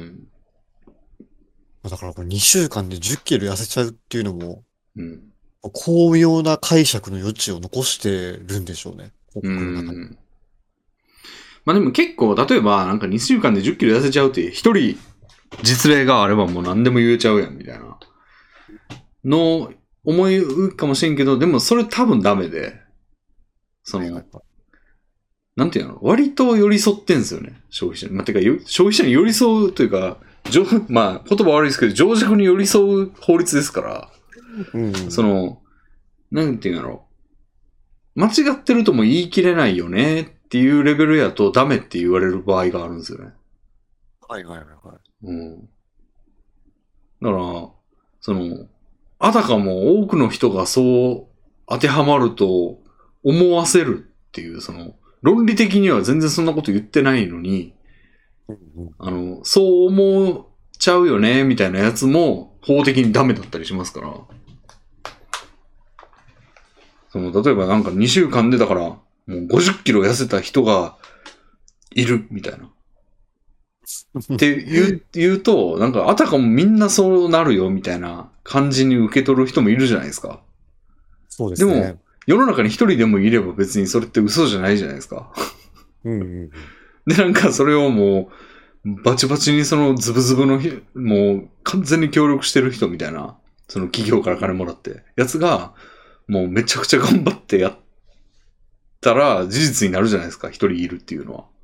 うん。で、それをもって一人、もう、痩せる、痩せちゃった例が、なんか、あの、殺到みたいな。 で、殺到は一人で殺到させてるだけみたいな。場合でも嘘じゃないじゃないですか、一応。まあそうですね。でも、それは多分ダメなんですよ。うんうんうん。その、あたかもそう思わせるっていう理由で。うんうんだから結構それって、 えそれ、あの、嘘を言ってないんだけどなっていうのは通用しなかったりするんですよね。なるほど。うん。だから結構、そこの境目って、でもそれって思わせるとかやから曖昧なんですよ、若干。だから、アウトのやつも混じってると思うんですよね、世の中には。ほんまに裁判になったらアウトと認定されるやつも混じってると思うんですよ。裁な判んさかれてそういう、わざわざその裁判するラインまでいかないやろっていうので、うんうん攻めてきてるんですかね。うん。うんうん、そうやと東思北なんてやっぱ株もめちゃくちゃ多いんで、う。うん。埋もれるだろうみたいな。うんうんわざわざこれ拾わんだろうっていうので。うん。流しちゃううんうんだから米印個人差がありますとか書いてても、それがちっちゃすぎたらダメとかですからね。 世界としては。あの、ギリギリを攻めてるアウトな広大広告も我々目にしてるはずですよ。うーん。うん。そうですね。でも YouTube サイド、うん。 YouTube で広告多分管理はしてないですよね。出そう稿されて流すっていう感じですよね。うん。Google がしてんじゃないですか。ああ。審査は一応してると思いますけどね。うんうん。うん。審査してなかったらもう裸とか出てくるでしょ、女の。うんうん。全くしてなかったら。ただ、Google っていうよりなんか別の審査機関とかありそうですよね、広告。うん、うん。あまあ、るそとこがだから通しちゃってるっていう、エビルさを。そうですね。うん。まあ、いやでもまあ、それってなんかギリギリを攻めてる場合は、なんかダメとも言い切れないじゃないですか。確かにそうですうね。ん、Google 側も。うん。うんだから、そんなんでね、なんか自粛みたいな感じで潰してったら、なんか結構ダメだと思うんですよね。じゃあ、うん広告主が減っちゃうから、なるべく通したいわけじゃないですか、その広告出させる側も。そうですね。もう明らかに、そう。そうかですもんね。こいつ世の中を知らなすぎやろっていうぐらいもうアウトなやつ、もう裸が乱舞するみたいな感じの、広告とかはもうさすがにこいつちょっと勉強し直せって感じでリジェクトすると思うんですけど、うんうんうん。ギリのそのなんか、もう2週間で100キロ痩せるみたいな感じのやつだったら、うー ん、まあ、みたいな。うん100キロはさすがに無理やろっていう感じでもなんか50ならみたいなとかはいはいはい。はもうなんかわからんから通せみたい な、うん、感じになるんじゃないですか。どうなんですかね。なんかちゃんとガイドラインとか作ってるのかな、そういう審査のために。ガイドラインガイドも適用い、もうなんか、できないですよね、ここいや、ガイドライン。イン自分で作りたくなくないですかその、あー、作り、作りたくないですね。法律でいいじゃないですか。うんうん、じゃあ何も言わなくていいじゃないですか。うんうん。うん。うん。自分で作ったらだってダブル基準になっちゃうから、その、法律では OK やねんけど、ガイドラインでダメみたいなやつが出せなくなったりするし、うんうんうん。そこをなんか確かみ、自ら作るのだるい。出してもらう側としても、うん。そんなに狭めるようなルールを作りたくもないですもんね。そうそうそう。だから、もう基本投資で、怒るのは民間のその、うるせえやつですよね。 まあでも確かに見てて不快なやつもあるから、うんなんかそういうのは声上げてかんと、そうですね。そのまんまになっちゃうよな。結構不快な広告ありますよね。俺ニコニコに見てて結構思うんですけど。ああ僕、ニコニコもプレミアム会員なので、一切の広告ないですけど。あ、ほんと。ニコニコのね、ニュースをよく見るんですけど、はいはいはいはい。あれの下の方になんか広告出てるんですけど、なんかわざとやと思うんですけど、すっごい気持ち悪い画像出てくるんですよね。へえ。例えばなんやろ、あのー、腹の脂肪が全部取れるみたいなやつであ、ーその、なんかそれを飲むと、なんていうの、便に、便として出てくるみたいな感じのやつで、そのなんか便所のあの、水溜まってるところになんか変な塊みたいなのが浮いてる画像とか。めっちゃ嫌ですね。めっちゃいいでしょとか、うなんか頭皮がどうだらとかで、なんかその頭皮のもうなんかめっちゃズームインしてるその毛穴の画像とか、はいはいはい。なんかすげえ気持ち悪いの出てくるんですよ。全然絶対わざとやと思うんですよね、あれ。あれはそうですよね。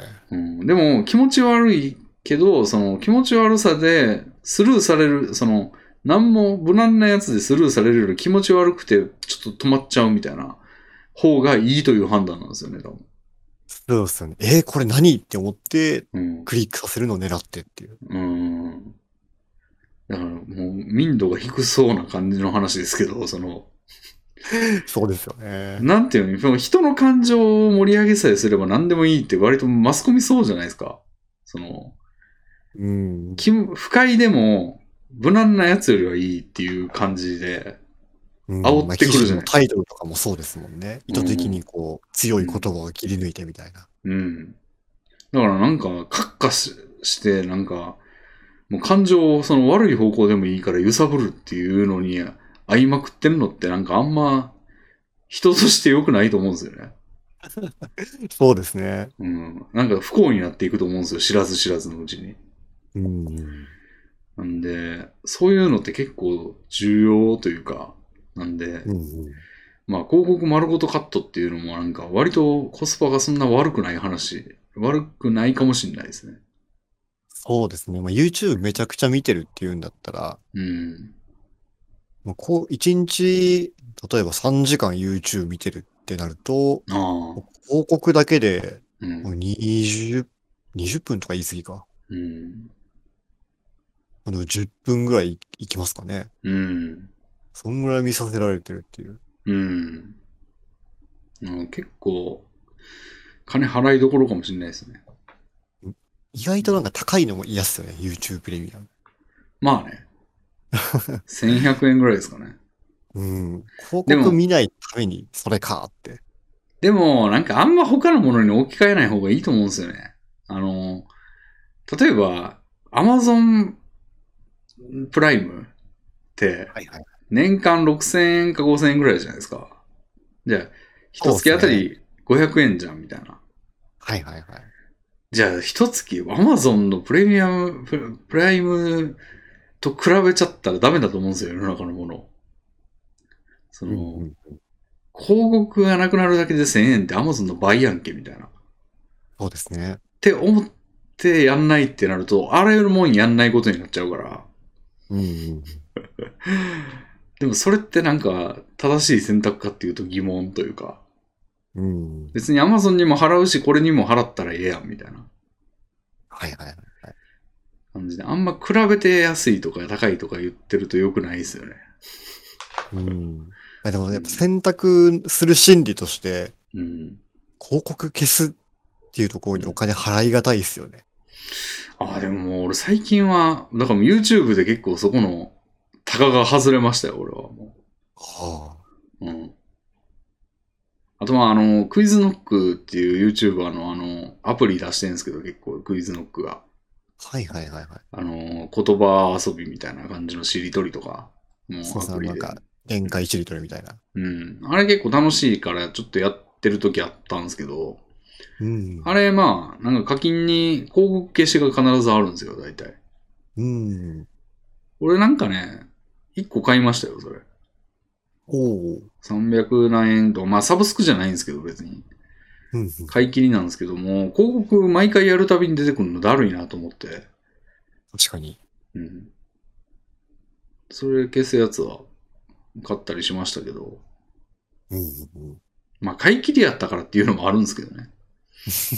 まあ月額1100円とかって言われるとちょっとね、うん。でかいっすよね。うん。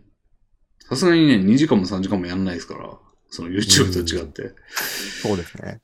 ありますけど、まあ割と悪くないと思いますよ。なんか時間の問題もあるし、やっぱ精神的なもんもありますしね。もうこう、待ったこうか、みたいな。確かに。うん。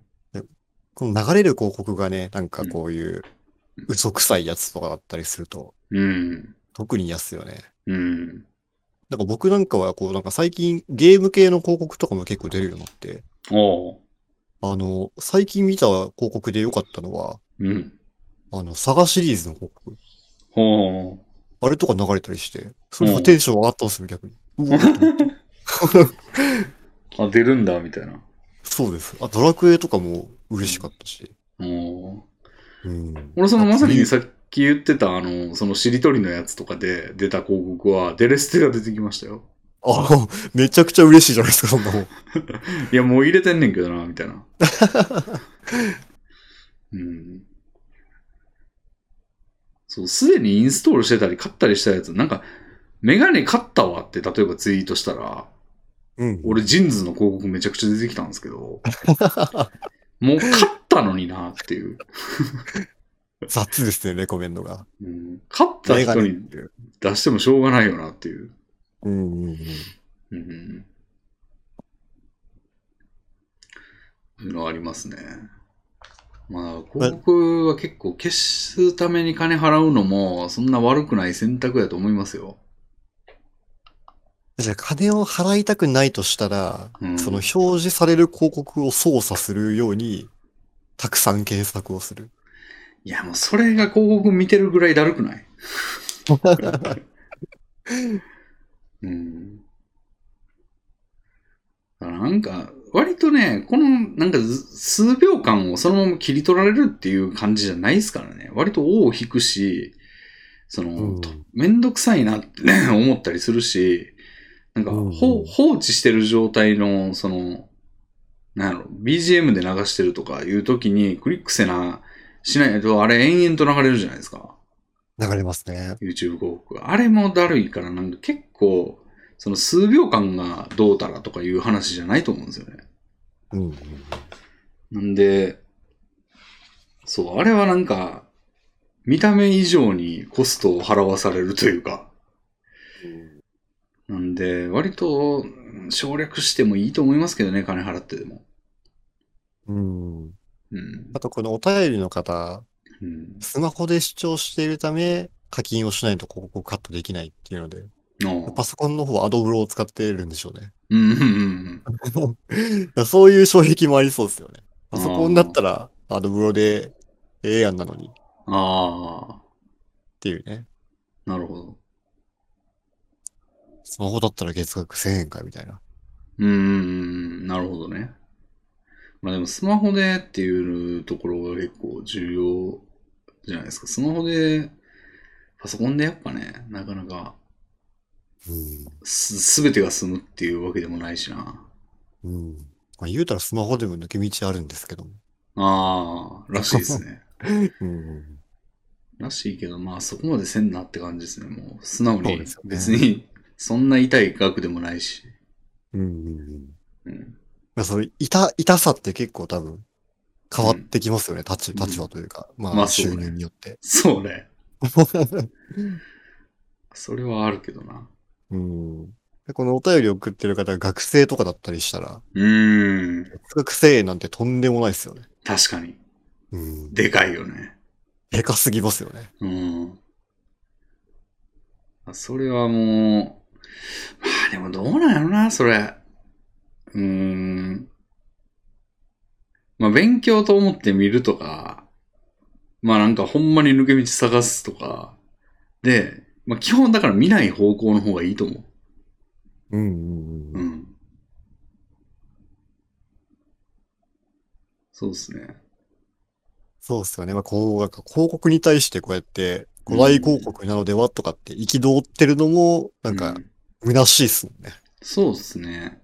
その、いや、なんかこの、憤ってんのが、お前よく、あの、お前は終わってんよっていう話じゃなくて、その、憤りのきっかけをどうしても配られるのが損なんで、そうんの、配られないようにした方が、まあ、それしか防御策はないというか、なんかそれができるならそうして、した方が幸福度は上がっていきそうっていう感じでそうですね。すね。うん。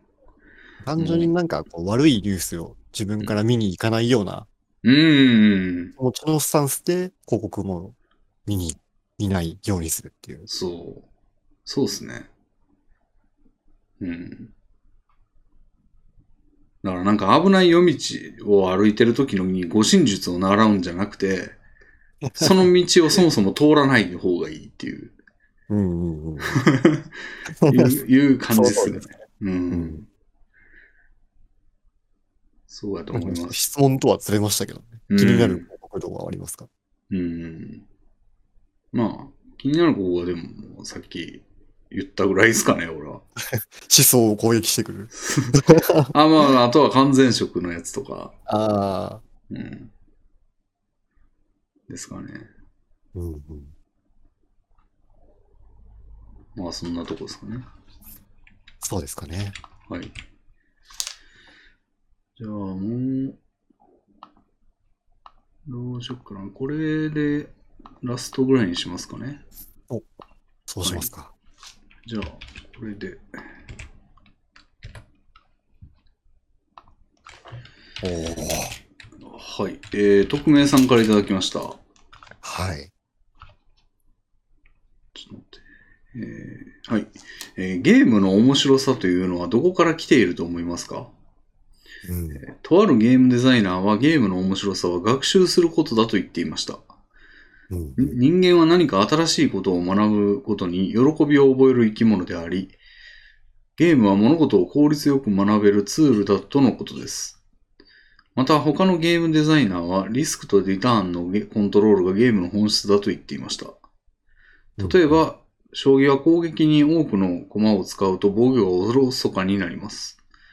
ぷよぷよはぷよを積み上げるほどぷよを置く場所が少なくなって危険危険になりますが、連鎖した時、対戦相手に与えるお邪魔ぷよが多くなります。それらのバランスをうまく調節するための試行錯誤が面白いということです。人によって答えが違うようなので、レミンさんとゲストさんなりの答えが聞きたいですということです。うんうんうん。ああ。学習ね。確かに、あの、遊びは学習って言いますもんね。うんそ。の遊びがなぜ面白いのかっていうと、それによって、あの、来たるべき、その、本番に備えての練習になるから面白いと思うようになってるっていう。なるほど。初めて聞きましたね、それ。ああ、なんかあるんですよ、そういうのが。そういう説がね。別にはいはい。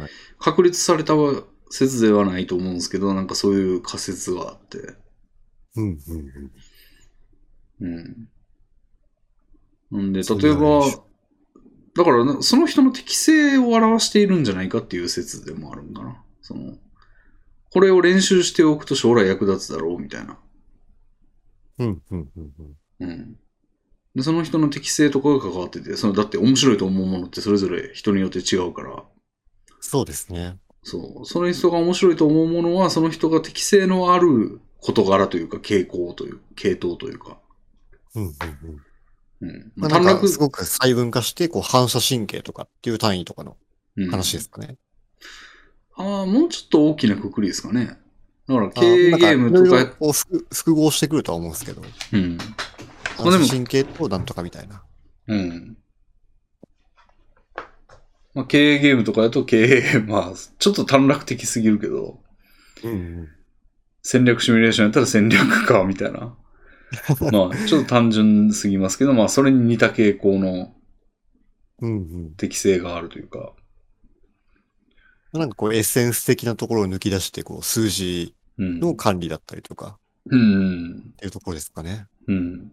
あの、勉強もそう言いますもんね。勉強で学んでること、学、学業の勉強、はい高高校まででやるようなやつも、まあ、覚える内容というよりは、その膨大なものをどう効率的に処理して、その中から出題されるものにどう効率よく答えるかというか、っていう練習って言いますもんね。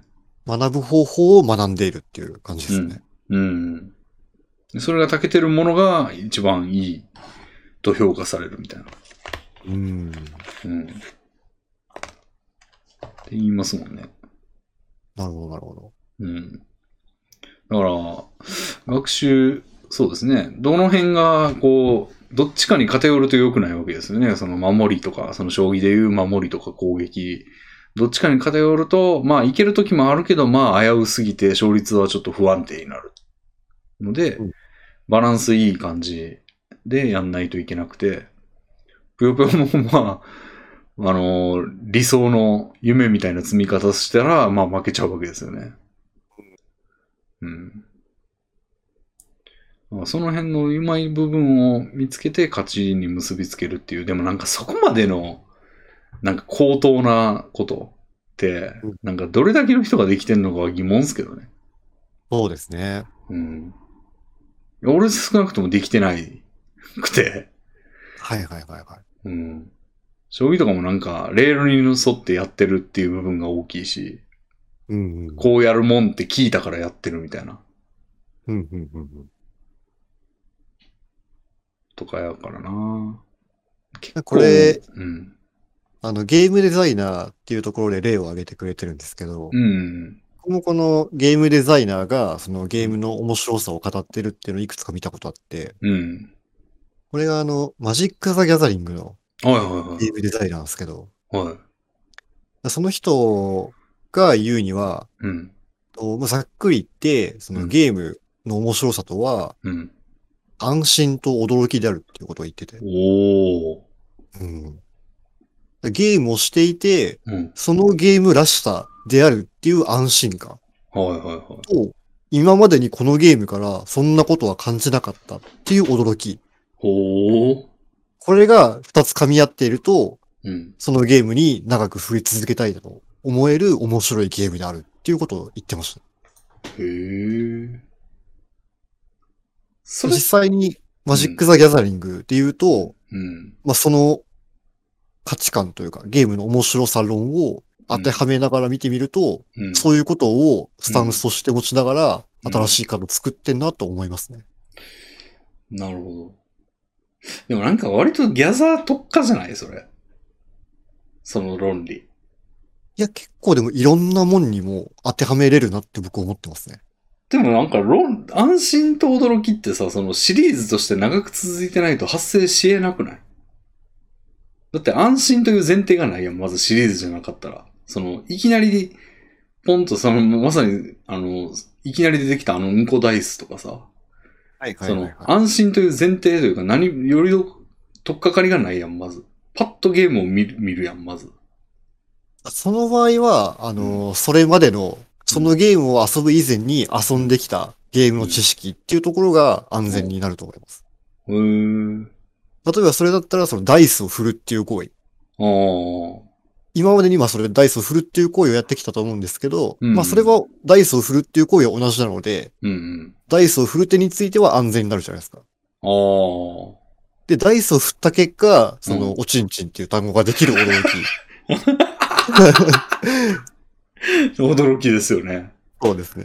まあそのゲあーあそあのゲームはそうかなって僕捉えてましたね。あ、なるほど。じゃあ、その、なんていうの、ゲームじゃなくてもいいのか。その、安心っていう部分が。。そうですす。まあなんか枠組みっていうところで、その RPG っていう大きな枠組みとかでもあー安心って適用できるなって思ってて。あ、なるほど、なるほど。うんうん。確かに、確かに。そういう意味ならそう、確かにそうですね。うんうんああ。うん。裏切りっそてのさっき言っ言ったてもいいわけですよね、驚きは。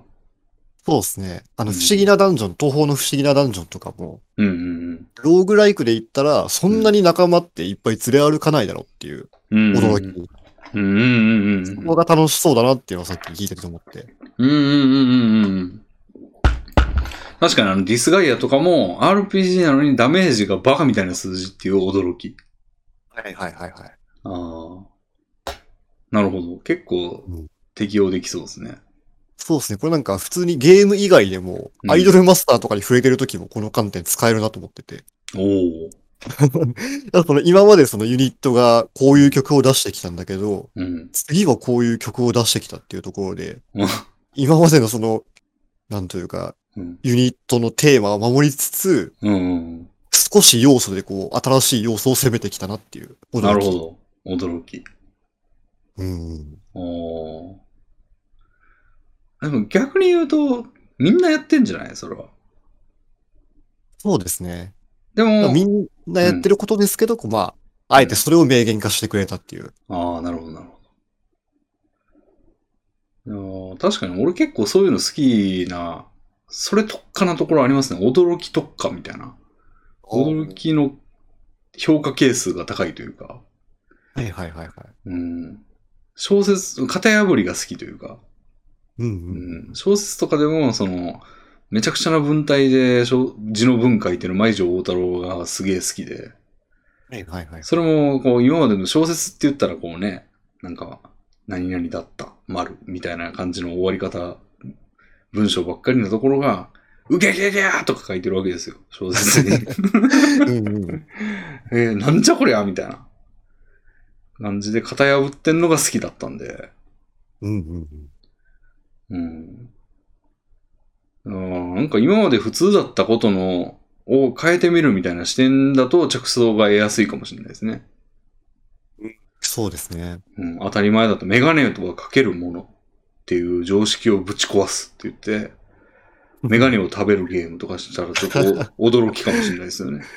そうですよね。やっぱそのメガネをかけるっていううん。常識の安全があってこそなので。うん。だからいろんな常識を思い浮かべて、それをこうアンチになっていけばいいわけですね。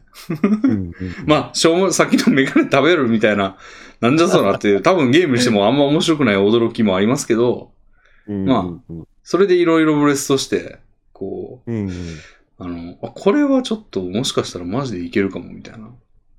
うんうんやつを手がかりにするっていう手は確かにあるかもしれないですね。そうですね。なので、うんこのゲームの面白さというものは、うんどこから来ていると思いますかっていうのの一つの回答として、うん。安全、常識うん。と裏切り、驚きうん。うん。の二つなるほど。うん。から来ているとは答えられると思いますね。ああ、いいですね。うん。いいこと言うやん。いけるやんですけどね。 おーなるほどな。遊びが学習っていう視点もね、うん、俺も聞いたことがあって。まあ、さっきも言いましたけど。おーでもほんまにマジの学習みたいなゲームも結構ありますよね。その、最近あのスイッチで、あの、プログラミングの学習ゲームみたいなはいはいはい、見ましたね。のがあって、お俺もやんないのって言われたんですけど、俺はもう、それをあの、仕事でゲーム、そのゲームやってんだよ、みたいな。うん、まあでもね、結構、スチームにもあるんですよね、そういうゲーム。あの、ああ、プログラミングするみたいなゲームが。ああ、確かになんていうか、うんレ、ミさんも昔やってましたよね。そうそうそうう。ん何だっけな。なんとかヒューマンみたいな。なんかあの、こう、えー、倉庫版みたいな。そうそうそう。うなんか、これをこういう状態、この荷物とかをこういう状態にしたいんだけど、人々はこういう動きをするみたいな前提があって、うん、なんか数字のカードを持つとそれを、なんか、なんやろ、足し算したりするみたいな。2個持つと足し算するみたいな。うん。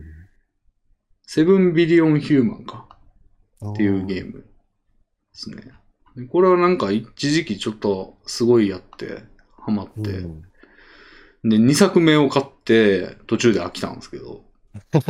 うんまあ、これも 学びながらのゲームうんうんうんですし、パズルゲームとかも割とそうなのかな。そうですね。うん、基本的には。まあ、ババイズユーとか、うんうんううんん。そうですね。まあ、それが、こう、面白くコーティングされてるといいですね。その、うんうんまあ、学びですみたいな、その、あの、昔ファミコンであった、あの、ドンキーコングの算数教室みたいなゲームって、もう、マジで、もう、教室って言ってるし、もう、そういう感じだったんですけど、まあ、そこまで露骨じゃなくてもね、なんか、実は、こう、何々が学べるみたいなうんうんうんゲームってあると思うんですよね。そうですね。うん。なんで、なんやろうな。まあ、それ、もうね、効率を考えるっていうのは、まあ、よくあることですようんうねん。うん。まあ、言ったら、その、将棋とかっていうのも、うん。結。構学びのうん。比重ありますもんね。うん。定石だの、みたいうな。ん。そうですね。それが直接生活になんか役立つかっていうと、まあ、怪しいんですけど、まあ、でも考え方とかは結構ありますね。うんその、コマ損、コマを明らかに損するときは、必ず何らかの代償が必要みたいな。うんうんじゃないと絶対もう大体負けるみたいな。うん。うん。そこら辺までこう、抽象化していってっていうところで、うん。生活に適応できる学びが得られるみたいな。うん。そうですね。まあ、その、まさに今言った、その、代償が必要って、まあ、ほんまそうじゃないですか。うん。生活においても。ああそういう学びはまあなんかちょっとずつは身にうん役立ってはいけるんでしょうね。まあ単に、まあなんやろね、でもそれ漫然とやろうと思えば漫然とやれると思うんで、なんか役立てようと思わないとあんま役立たないっていうのはありますけどね。そうですね。うん。うん、まあでも仕事とかって結構効率化のゲームやと思うんで。うんうんまあ、普通に役立つでしょうね。うんうん効率を学んでいくとね。そうですね。うん。明確な成果に対する効率ですからね。その、馬娘とかやってても、まあ、まあ全員がそれを目標にしてるかっていうと怪しいけど、まあ言うたらあの対人ランキング1位じゃないですか、まあうん。目指すところは。競技場、対人競技場1位じゃないですか。そうですねそれを達成するにはこういう馬が必要でってなってくると、それをじゃあこの限られたリソースでどうやって作るのかっていううんうん感じで、まあ課金ジャブジャブすればいいけど、課金ジャブジャブしてる、俺が例えば1000万とか課金しても多分1位になれないんですよ。あの、なぜかというと、やり方を知らんから、その有り余る山ほどの SSR を持ってても、それをどう使うのか、どう育成するのかを知らないと多分1位は取れなくて。うん。うん。効率的に使ってこそ押すもんね。うんうんうん。だから効率は汎用的ですから割と役立ちますよね。うんうんうん。うん。それはありますね。うん。あとまあ最近のゲームで言ったら、はい。快適さとか、うん。そういうのもおゲームの面白さっていうものに含まれてきそうですよね。操作のしやすさとはってこそうですね。あうの、んついこの間、あうの、んセレステっていうアクションゲームわかりますかとわかんないです。なんかあの、山をうん登っていく、ちょっと難しめのアクションゲームっていうのはで、い、結構話題になったんですけど、はいはそれのうんと作者のインタビュー記事を読んで、いはい。はい。あの、こう、ジャンプの動作とかを、うん。かなりこう、快適を感じるように作り込んでるっていうことをいくつか、いくつも紹介してまして、うーん。あの、崖から落ちた後に、うん。こう数フレームだけ猶予を持って、うん実際落ちてるのにまだジャンプできるとか、うんうんとジャンプしてダッシュした時に、うん。と壁にぶつかっても、ちょっとだったらこう、ぬるっと上に行ってくれるとか、うん。そういうところを作り込んで、あの、アクションゲームとしての快適さを担保してるみたいな。おー。うん。なるほど。でもそれなんか、どっちかというと、作ってる側の学習っすよね、割と。 人をどう快適にさせるかっていう感じで、やってる方はなんか、ようわからんまま、あ、なんか楽しいなってなってると思うんですよね。そうですよね。まあ実際にその、その要素がすごいってところにうん。注目することはあんまないですよね。うんうんうん。なるほど。でもまあ、面白さの要素として快適さは重要っすね。うん。めちゃくちゃ重要っすね。快適というか不自由でない。不て、うん不快、不快でないとかってのが正しいのかな。うん。そうですね。うん。快、これが快適とかっていうのはあんまりそのアクションゲームしててうん。思わないですもんね。そんな、ちうん。ょっとジャンプしたぐらいで壁にめり込んでくれたから。うん。そうですね。それはまあ、なんかうまいこと作ってるっていう感じですね。人の、人の設計図というか、ストレスの溜まり方とかのその宿命みたいなやつから解放してあげるというか、 そこに触らないような作りにしてあるみたいなうん、うん。ところですね。うん。いやー、ほんまやな。あと、結構ね、理不尽さも快適さに直結してる気がすんだよな。その、なんか、ひどい目にあっても、納得いく感じだったら、割と、あの、あそんなに不快でもないというか、あ。はいはいはいはい。ななんでやねんっていう時に一番腹立つんですよね。うん。うん。確かに。うん。あ、それはわかりますね。うん。割となんでやねんありますからね。うん。だかまあ、そらのあのレさっき話したレイトン教授とかも、うんうんうん こんな感じですよね。うん。そうですね。なんかネトゲのラグとかってもう理不尽の塊じゃないですか。ああ、そうですね。うん。絶対倒したのになんかこっちが倒されたことになってたりしたらもう一番腹立つでしょ。腹立ちますね。うん。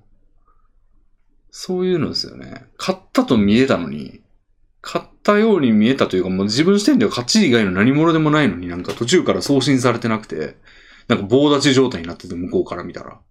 うんで、キル取られて、みたいな感じが一番腹立つやん。うんうんうんそこをね、うん。昔は結構そういうの多かったですけど、最近はもうネットワークの改善とか技術が進歩して、そうですね。それてきたんで、割とネットゲームの流星に貢献してると思いますよね、その辺は。うんうんううんうんん。格ゲーなんかほんますごいっすよね。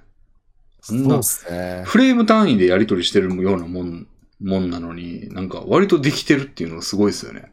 うん。最近なんか結構技術革新とかもあったりして、うん。よりこうラグが少ないバトルってネット対戦もできるようになってるんですよ。うん。そうですね。なんかその辺の記事一回読みましたね。なんかサーバーどうやってんのかっていう、その、マジリアルタイム性が要求されるやつで。うんで、まあまあ、俺が普段やってるようなやつからはもう、よほどのこの気遣いというか、作り込みというか、そうですよね。うん、を頑張ってやってる感じでしたね。うんうんうん。うん。ああれは重要ですね。うん。まあ、面白さは、うん、そういうところはありますね。うん。まあ、でもほんまに。、いろんな要素ありますからね。その、できないことができるっていう楽しさもあるし、そうですね。その、まあ、まさにあの、ね、リアルに近いようなオープンワールドみたいなゲームでもう、普段できないような悪逆非道をやるとか、うんうん。いうのもあったり、動物の森みたいにこう、ほんわかした中で、ちょっとずつ積み重ねていくみたいなのが楽しいとか、うんうんうん。まあ、対戦でひりつく感じが楽しいとか、カードゲームとかで。うんうんうんまあ、あるし、その、登山のさ、さっきルームさんが言ってたような、なんか登山で、なんか一見、ああ、ダメだって思っても、こう、救い、救済が結構用意されてて、いけたみたいな感じとか。うんうんううんん。いろいろ要素がありますけど、まあでもなんかに繋がってるというか、その、繋がってるところが一つな感じはしますね、若干ね。その、うんうん結局はこれなんだみたいな、その、学習とか。そのはいはいはい。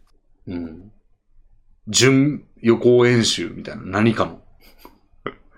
うんうん っていうので、人はそういうのを面白がるようにできてあるっていうところに繋がってる気はするけど、なんか、あんまり一言で表現できる気がせんな、そこ。うん。準備じゃ、準備って言い切れない気もするんだよな。その、さっき俺言った説の、その、将来的にやることの練習みたいな。のではちょっと説明しきれない部分もありますよね。そうですね。うん。あーなんやろ結構研究する価値がありそうな分野ですけど。僕としてはこのやっぱ安心と驚き説を推したいところですね。うん。でもそれだけでも、それ一つでは説明しきれん領域あると思うんですよ。面白さに。ああ、そうですか。うん。だって、なんやろ例えばほんま、そのリアリティがもう、を追求して、マジで現実世界みたいな生活ができるような、あの、オープンワールドみたいなのがあったとしたら、それ多分面白いと思うんですよね。はいはいはいはい。でも驚きじゃなくないですかリアルと一緒なんだから。まあ、そういうゲームでそれができるっていう驚きってなんかちょっと盗作的というか。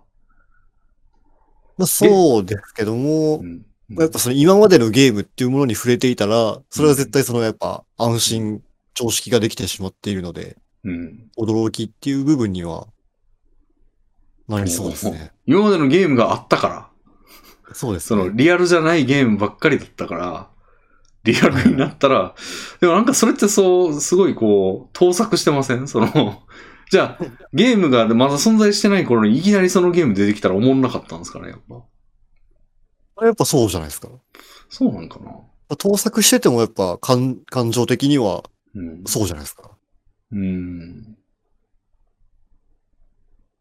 うん。うん。まあね。うんで一番最初に生まれたゲームがうん。めちゃくちゃリアルな オープンワールドのゲームっていうところであれば、うん。まあ驚きの部分はやっぱ変わってきますよね。そのリアルであるって点については特に驚かないみたいな。うーん。まあまあ、そうかな。うん。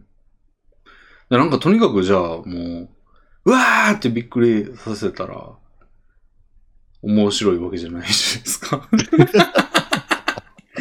まあ必要十分条件ではないんかもしれんけど、まあそうですね。うわーって言ってびっくりしたーってなっても、まあ面白くはないじゃないですか。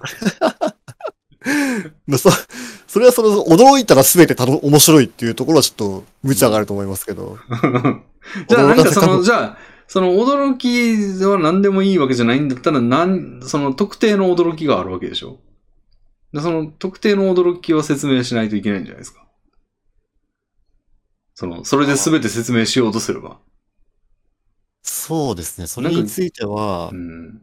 安心感に対するうん、だか思い込みについての驚きっていうところですかね。ら、 そその形式で言えば、その、俺はこれからお風呂に入って安心して寝るのだっていうところに、泥棒が入ってきて驚いて、でもそれって面白いわけじゃないじゃないですか。もそううめでちゃすくちゃ言っむずちょっとむちゃくちゃ言ってますけど、でもなんかまはいあ、はいはいすべ、ての説明ではないと思うんですよね。だからなんか特定の種類の驚きになると思うんですけど、そこを埋めて初めて全てを説明できると思うんですよね。やっぱそれはあの、題材に基づいたうん。驚きっていうところですかさっきの風呂の例で言うんだったら、うんあの、いきなり風呂のお湯が真っ赤になってうん血になっちゃったとか、うんそういう驚き方。お風呂に関係した驚き方。うん。うん。だったらそれはうん。成り立つんじゃないですか。いや、でそうも、お風呂がいきなり真っ赤になったら、やっぱ、楽しくないでしょ。日常でいきなり。楽し、楽しいというか、あの、うんそれは刺激的であるっていうところですね。でも何でもいいわけじゃないじゃないですか。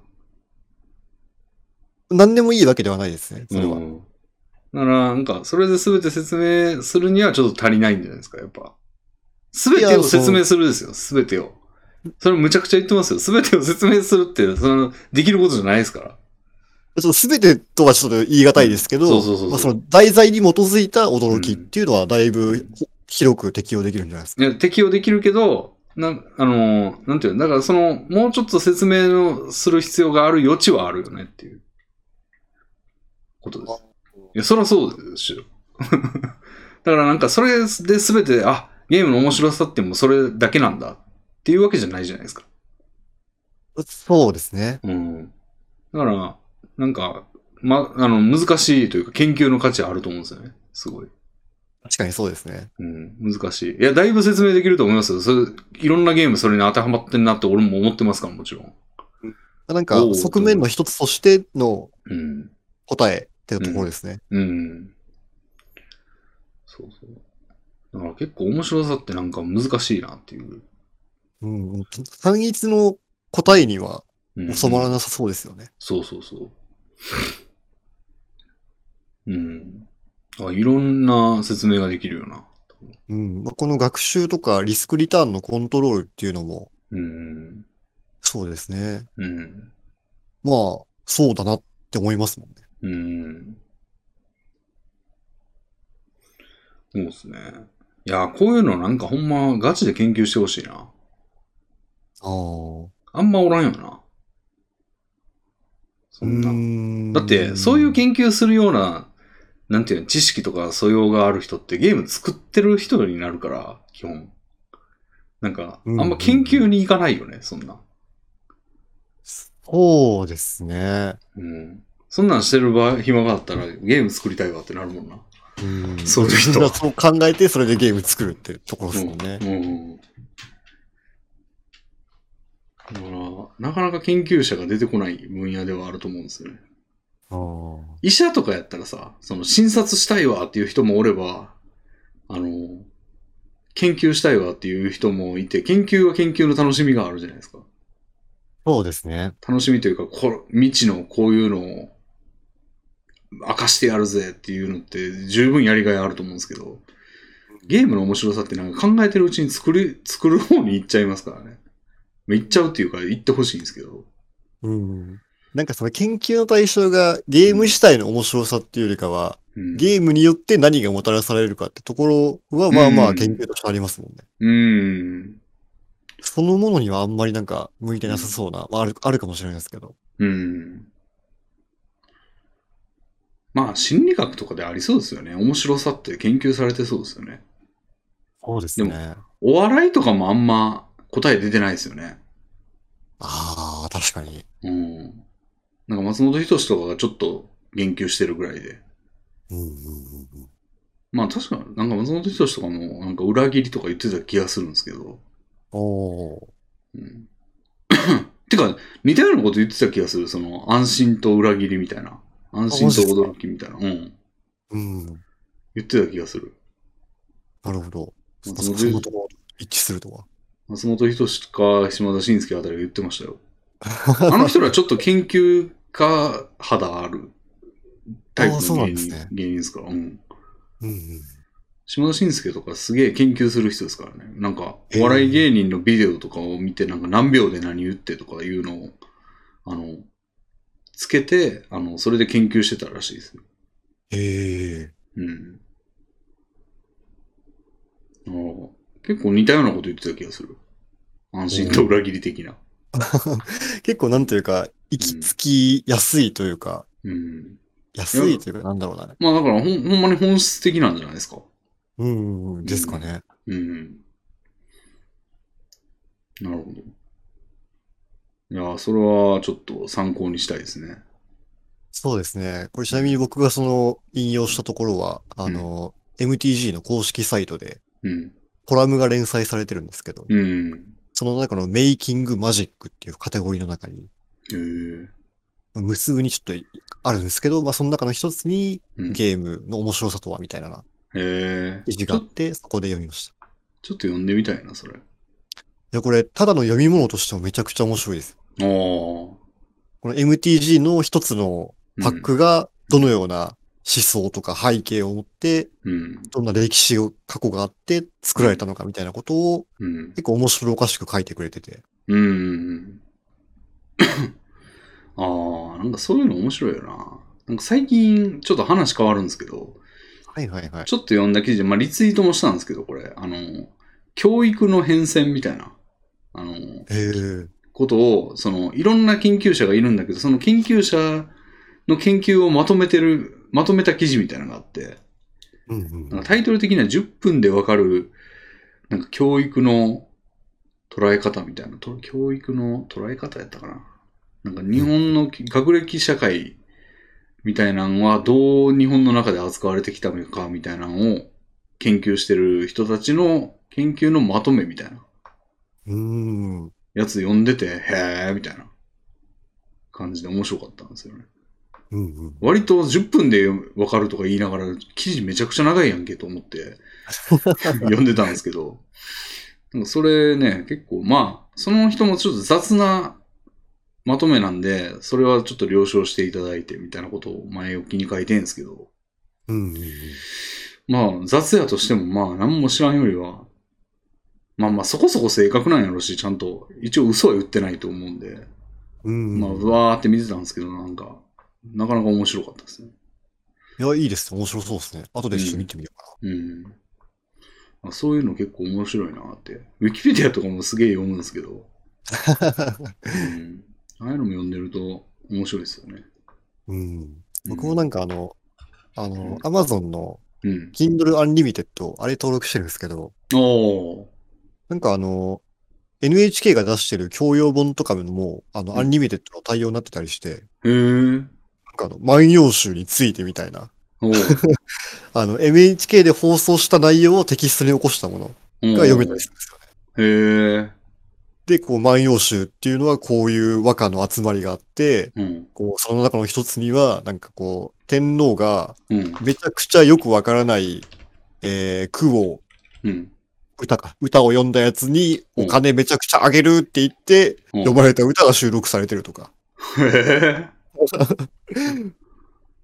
っていうのもなんか、まあ、なんかちょっと話のつながりがあれですけど、うん。まあ、なんか適当なことを学んでみると、意外と面白い発見があって楽しいなっていう話なでるすほ。ど。おー。なるほど。いやー、ほんまそうですよね。うんういんや、寝る前にスマホで読むとかいいんじゃないでしょうか。そうですね。うん。 なるほ ど。はい。いやーそんなとこですかね。うんそうですね。いや、なん、か、めちゃくちゃ面白い話ができて、大変はいうん。良いお便りをありがとうございました。ありがとうございましはい。た。はい。じゃあ、今回はそんなとこにしておきますか。はい。はい。じゃあ、ルフさん、ありがとうございました。ありがとうございました。またよろしくお願いします。えーぜひまたよろしくお願いします。はい。では、終わります。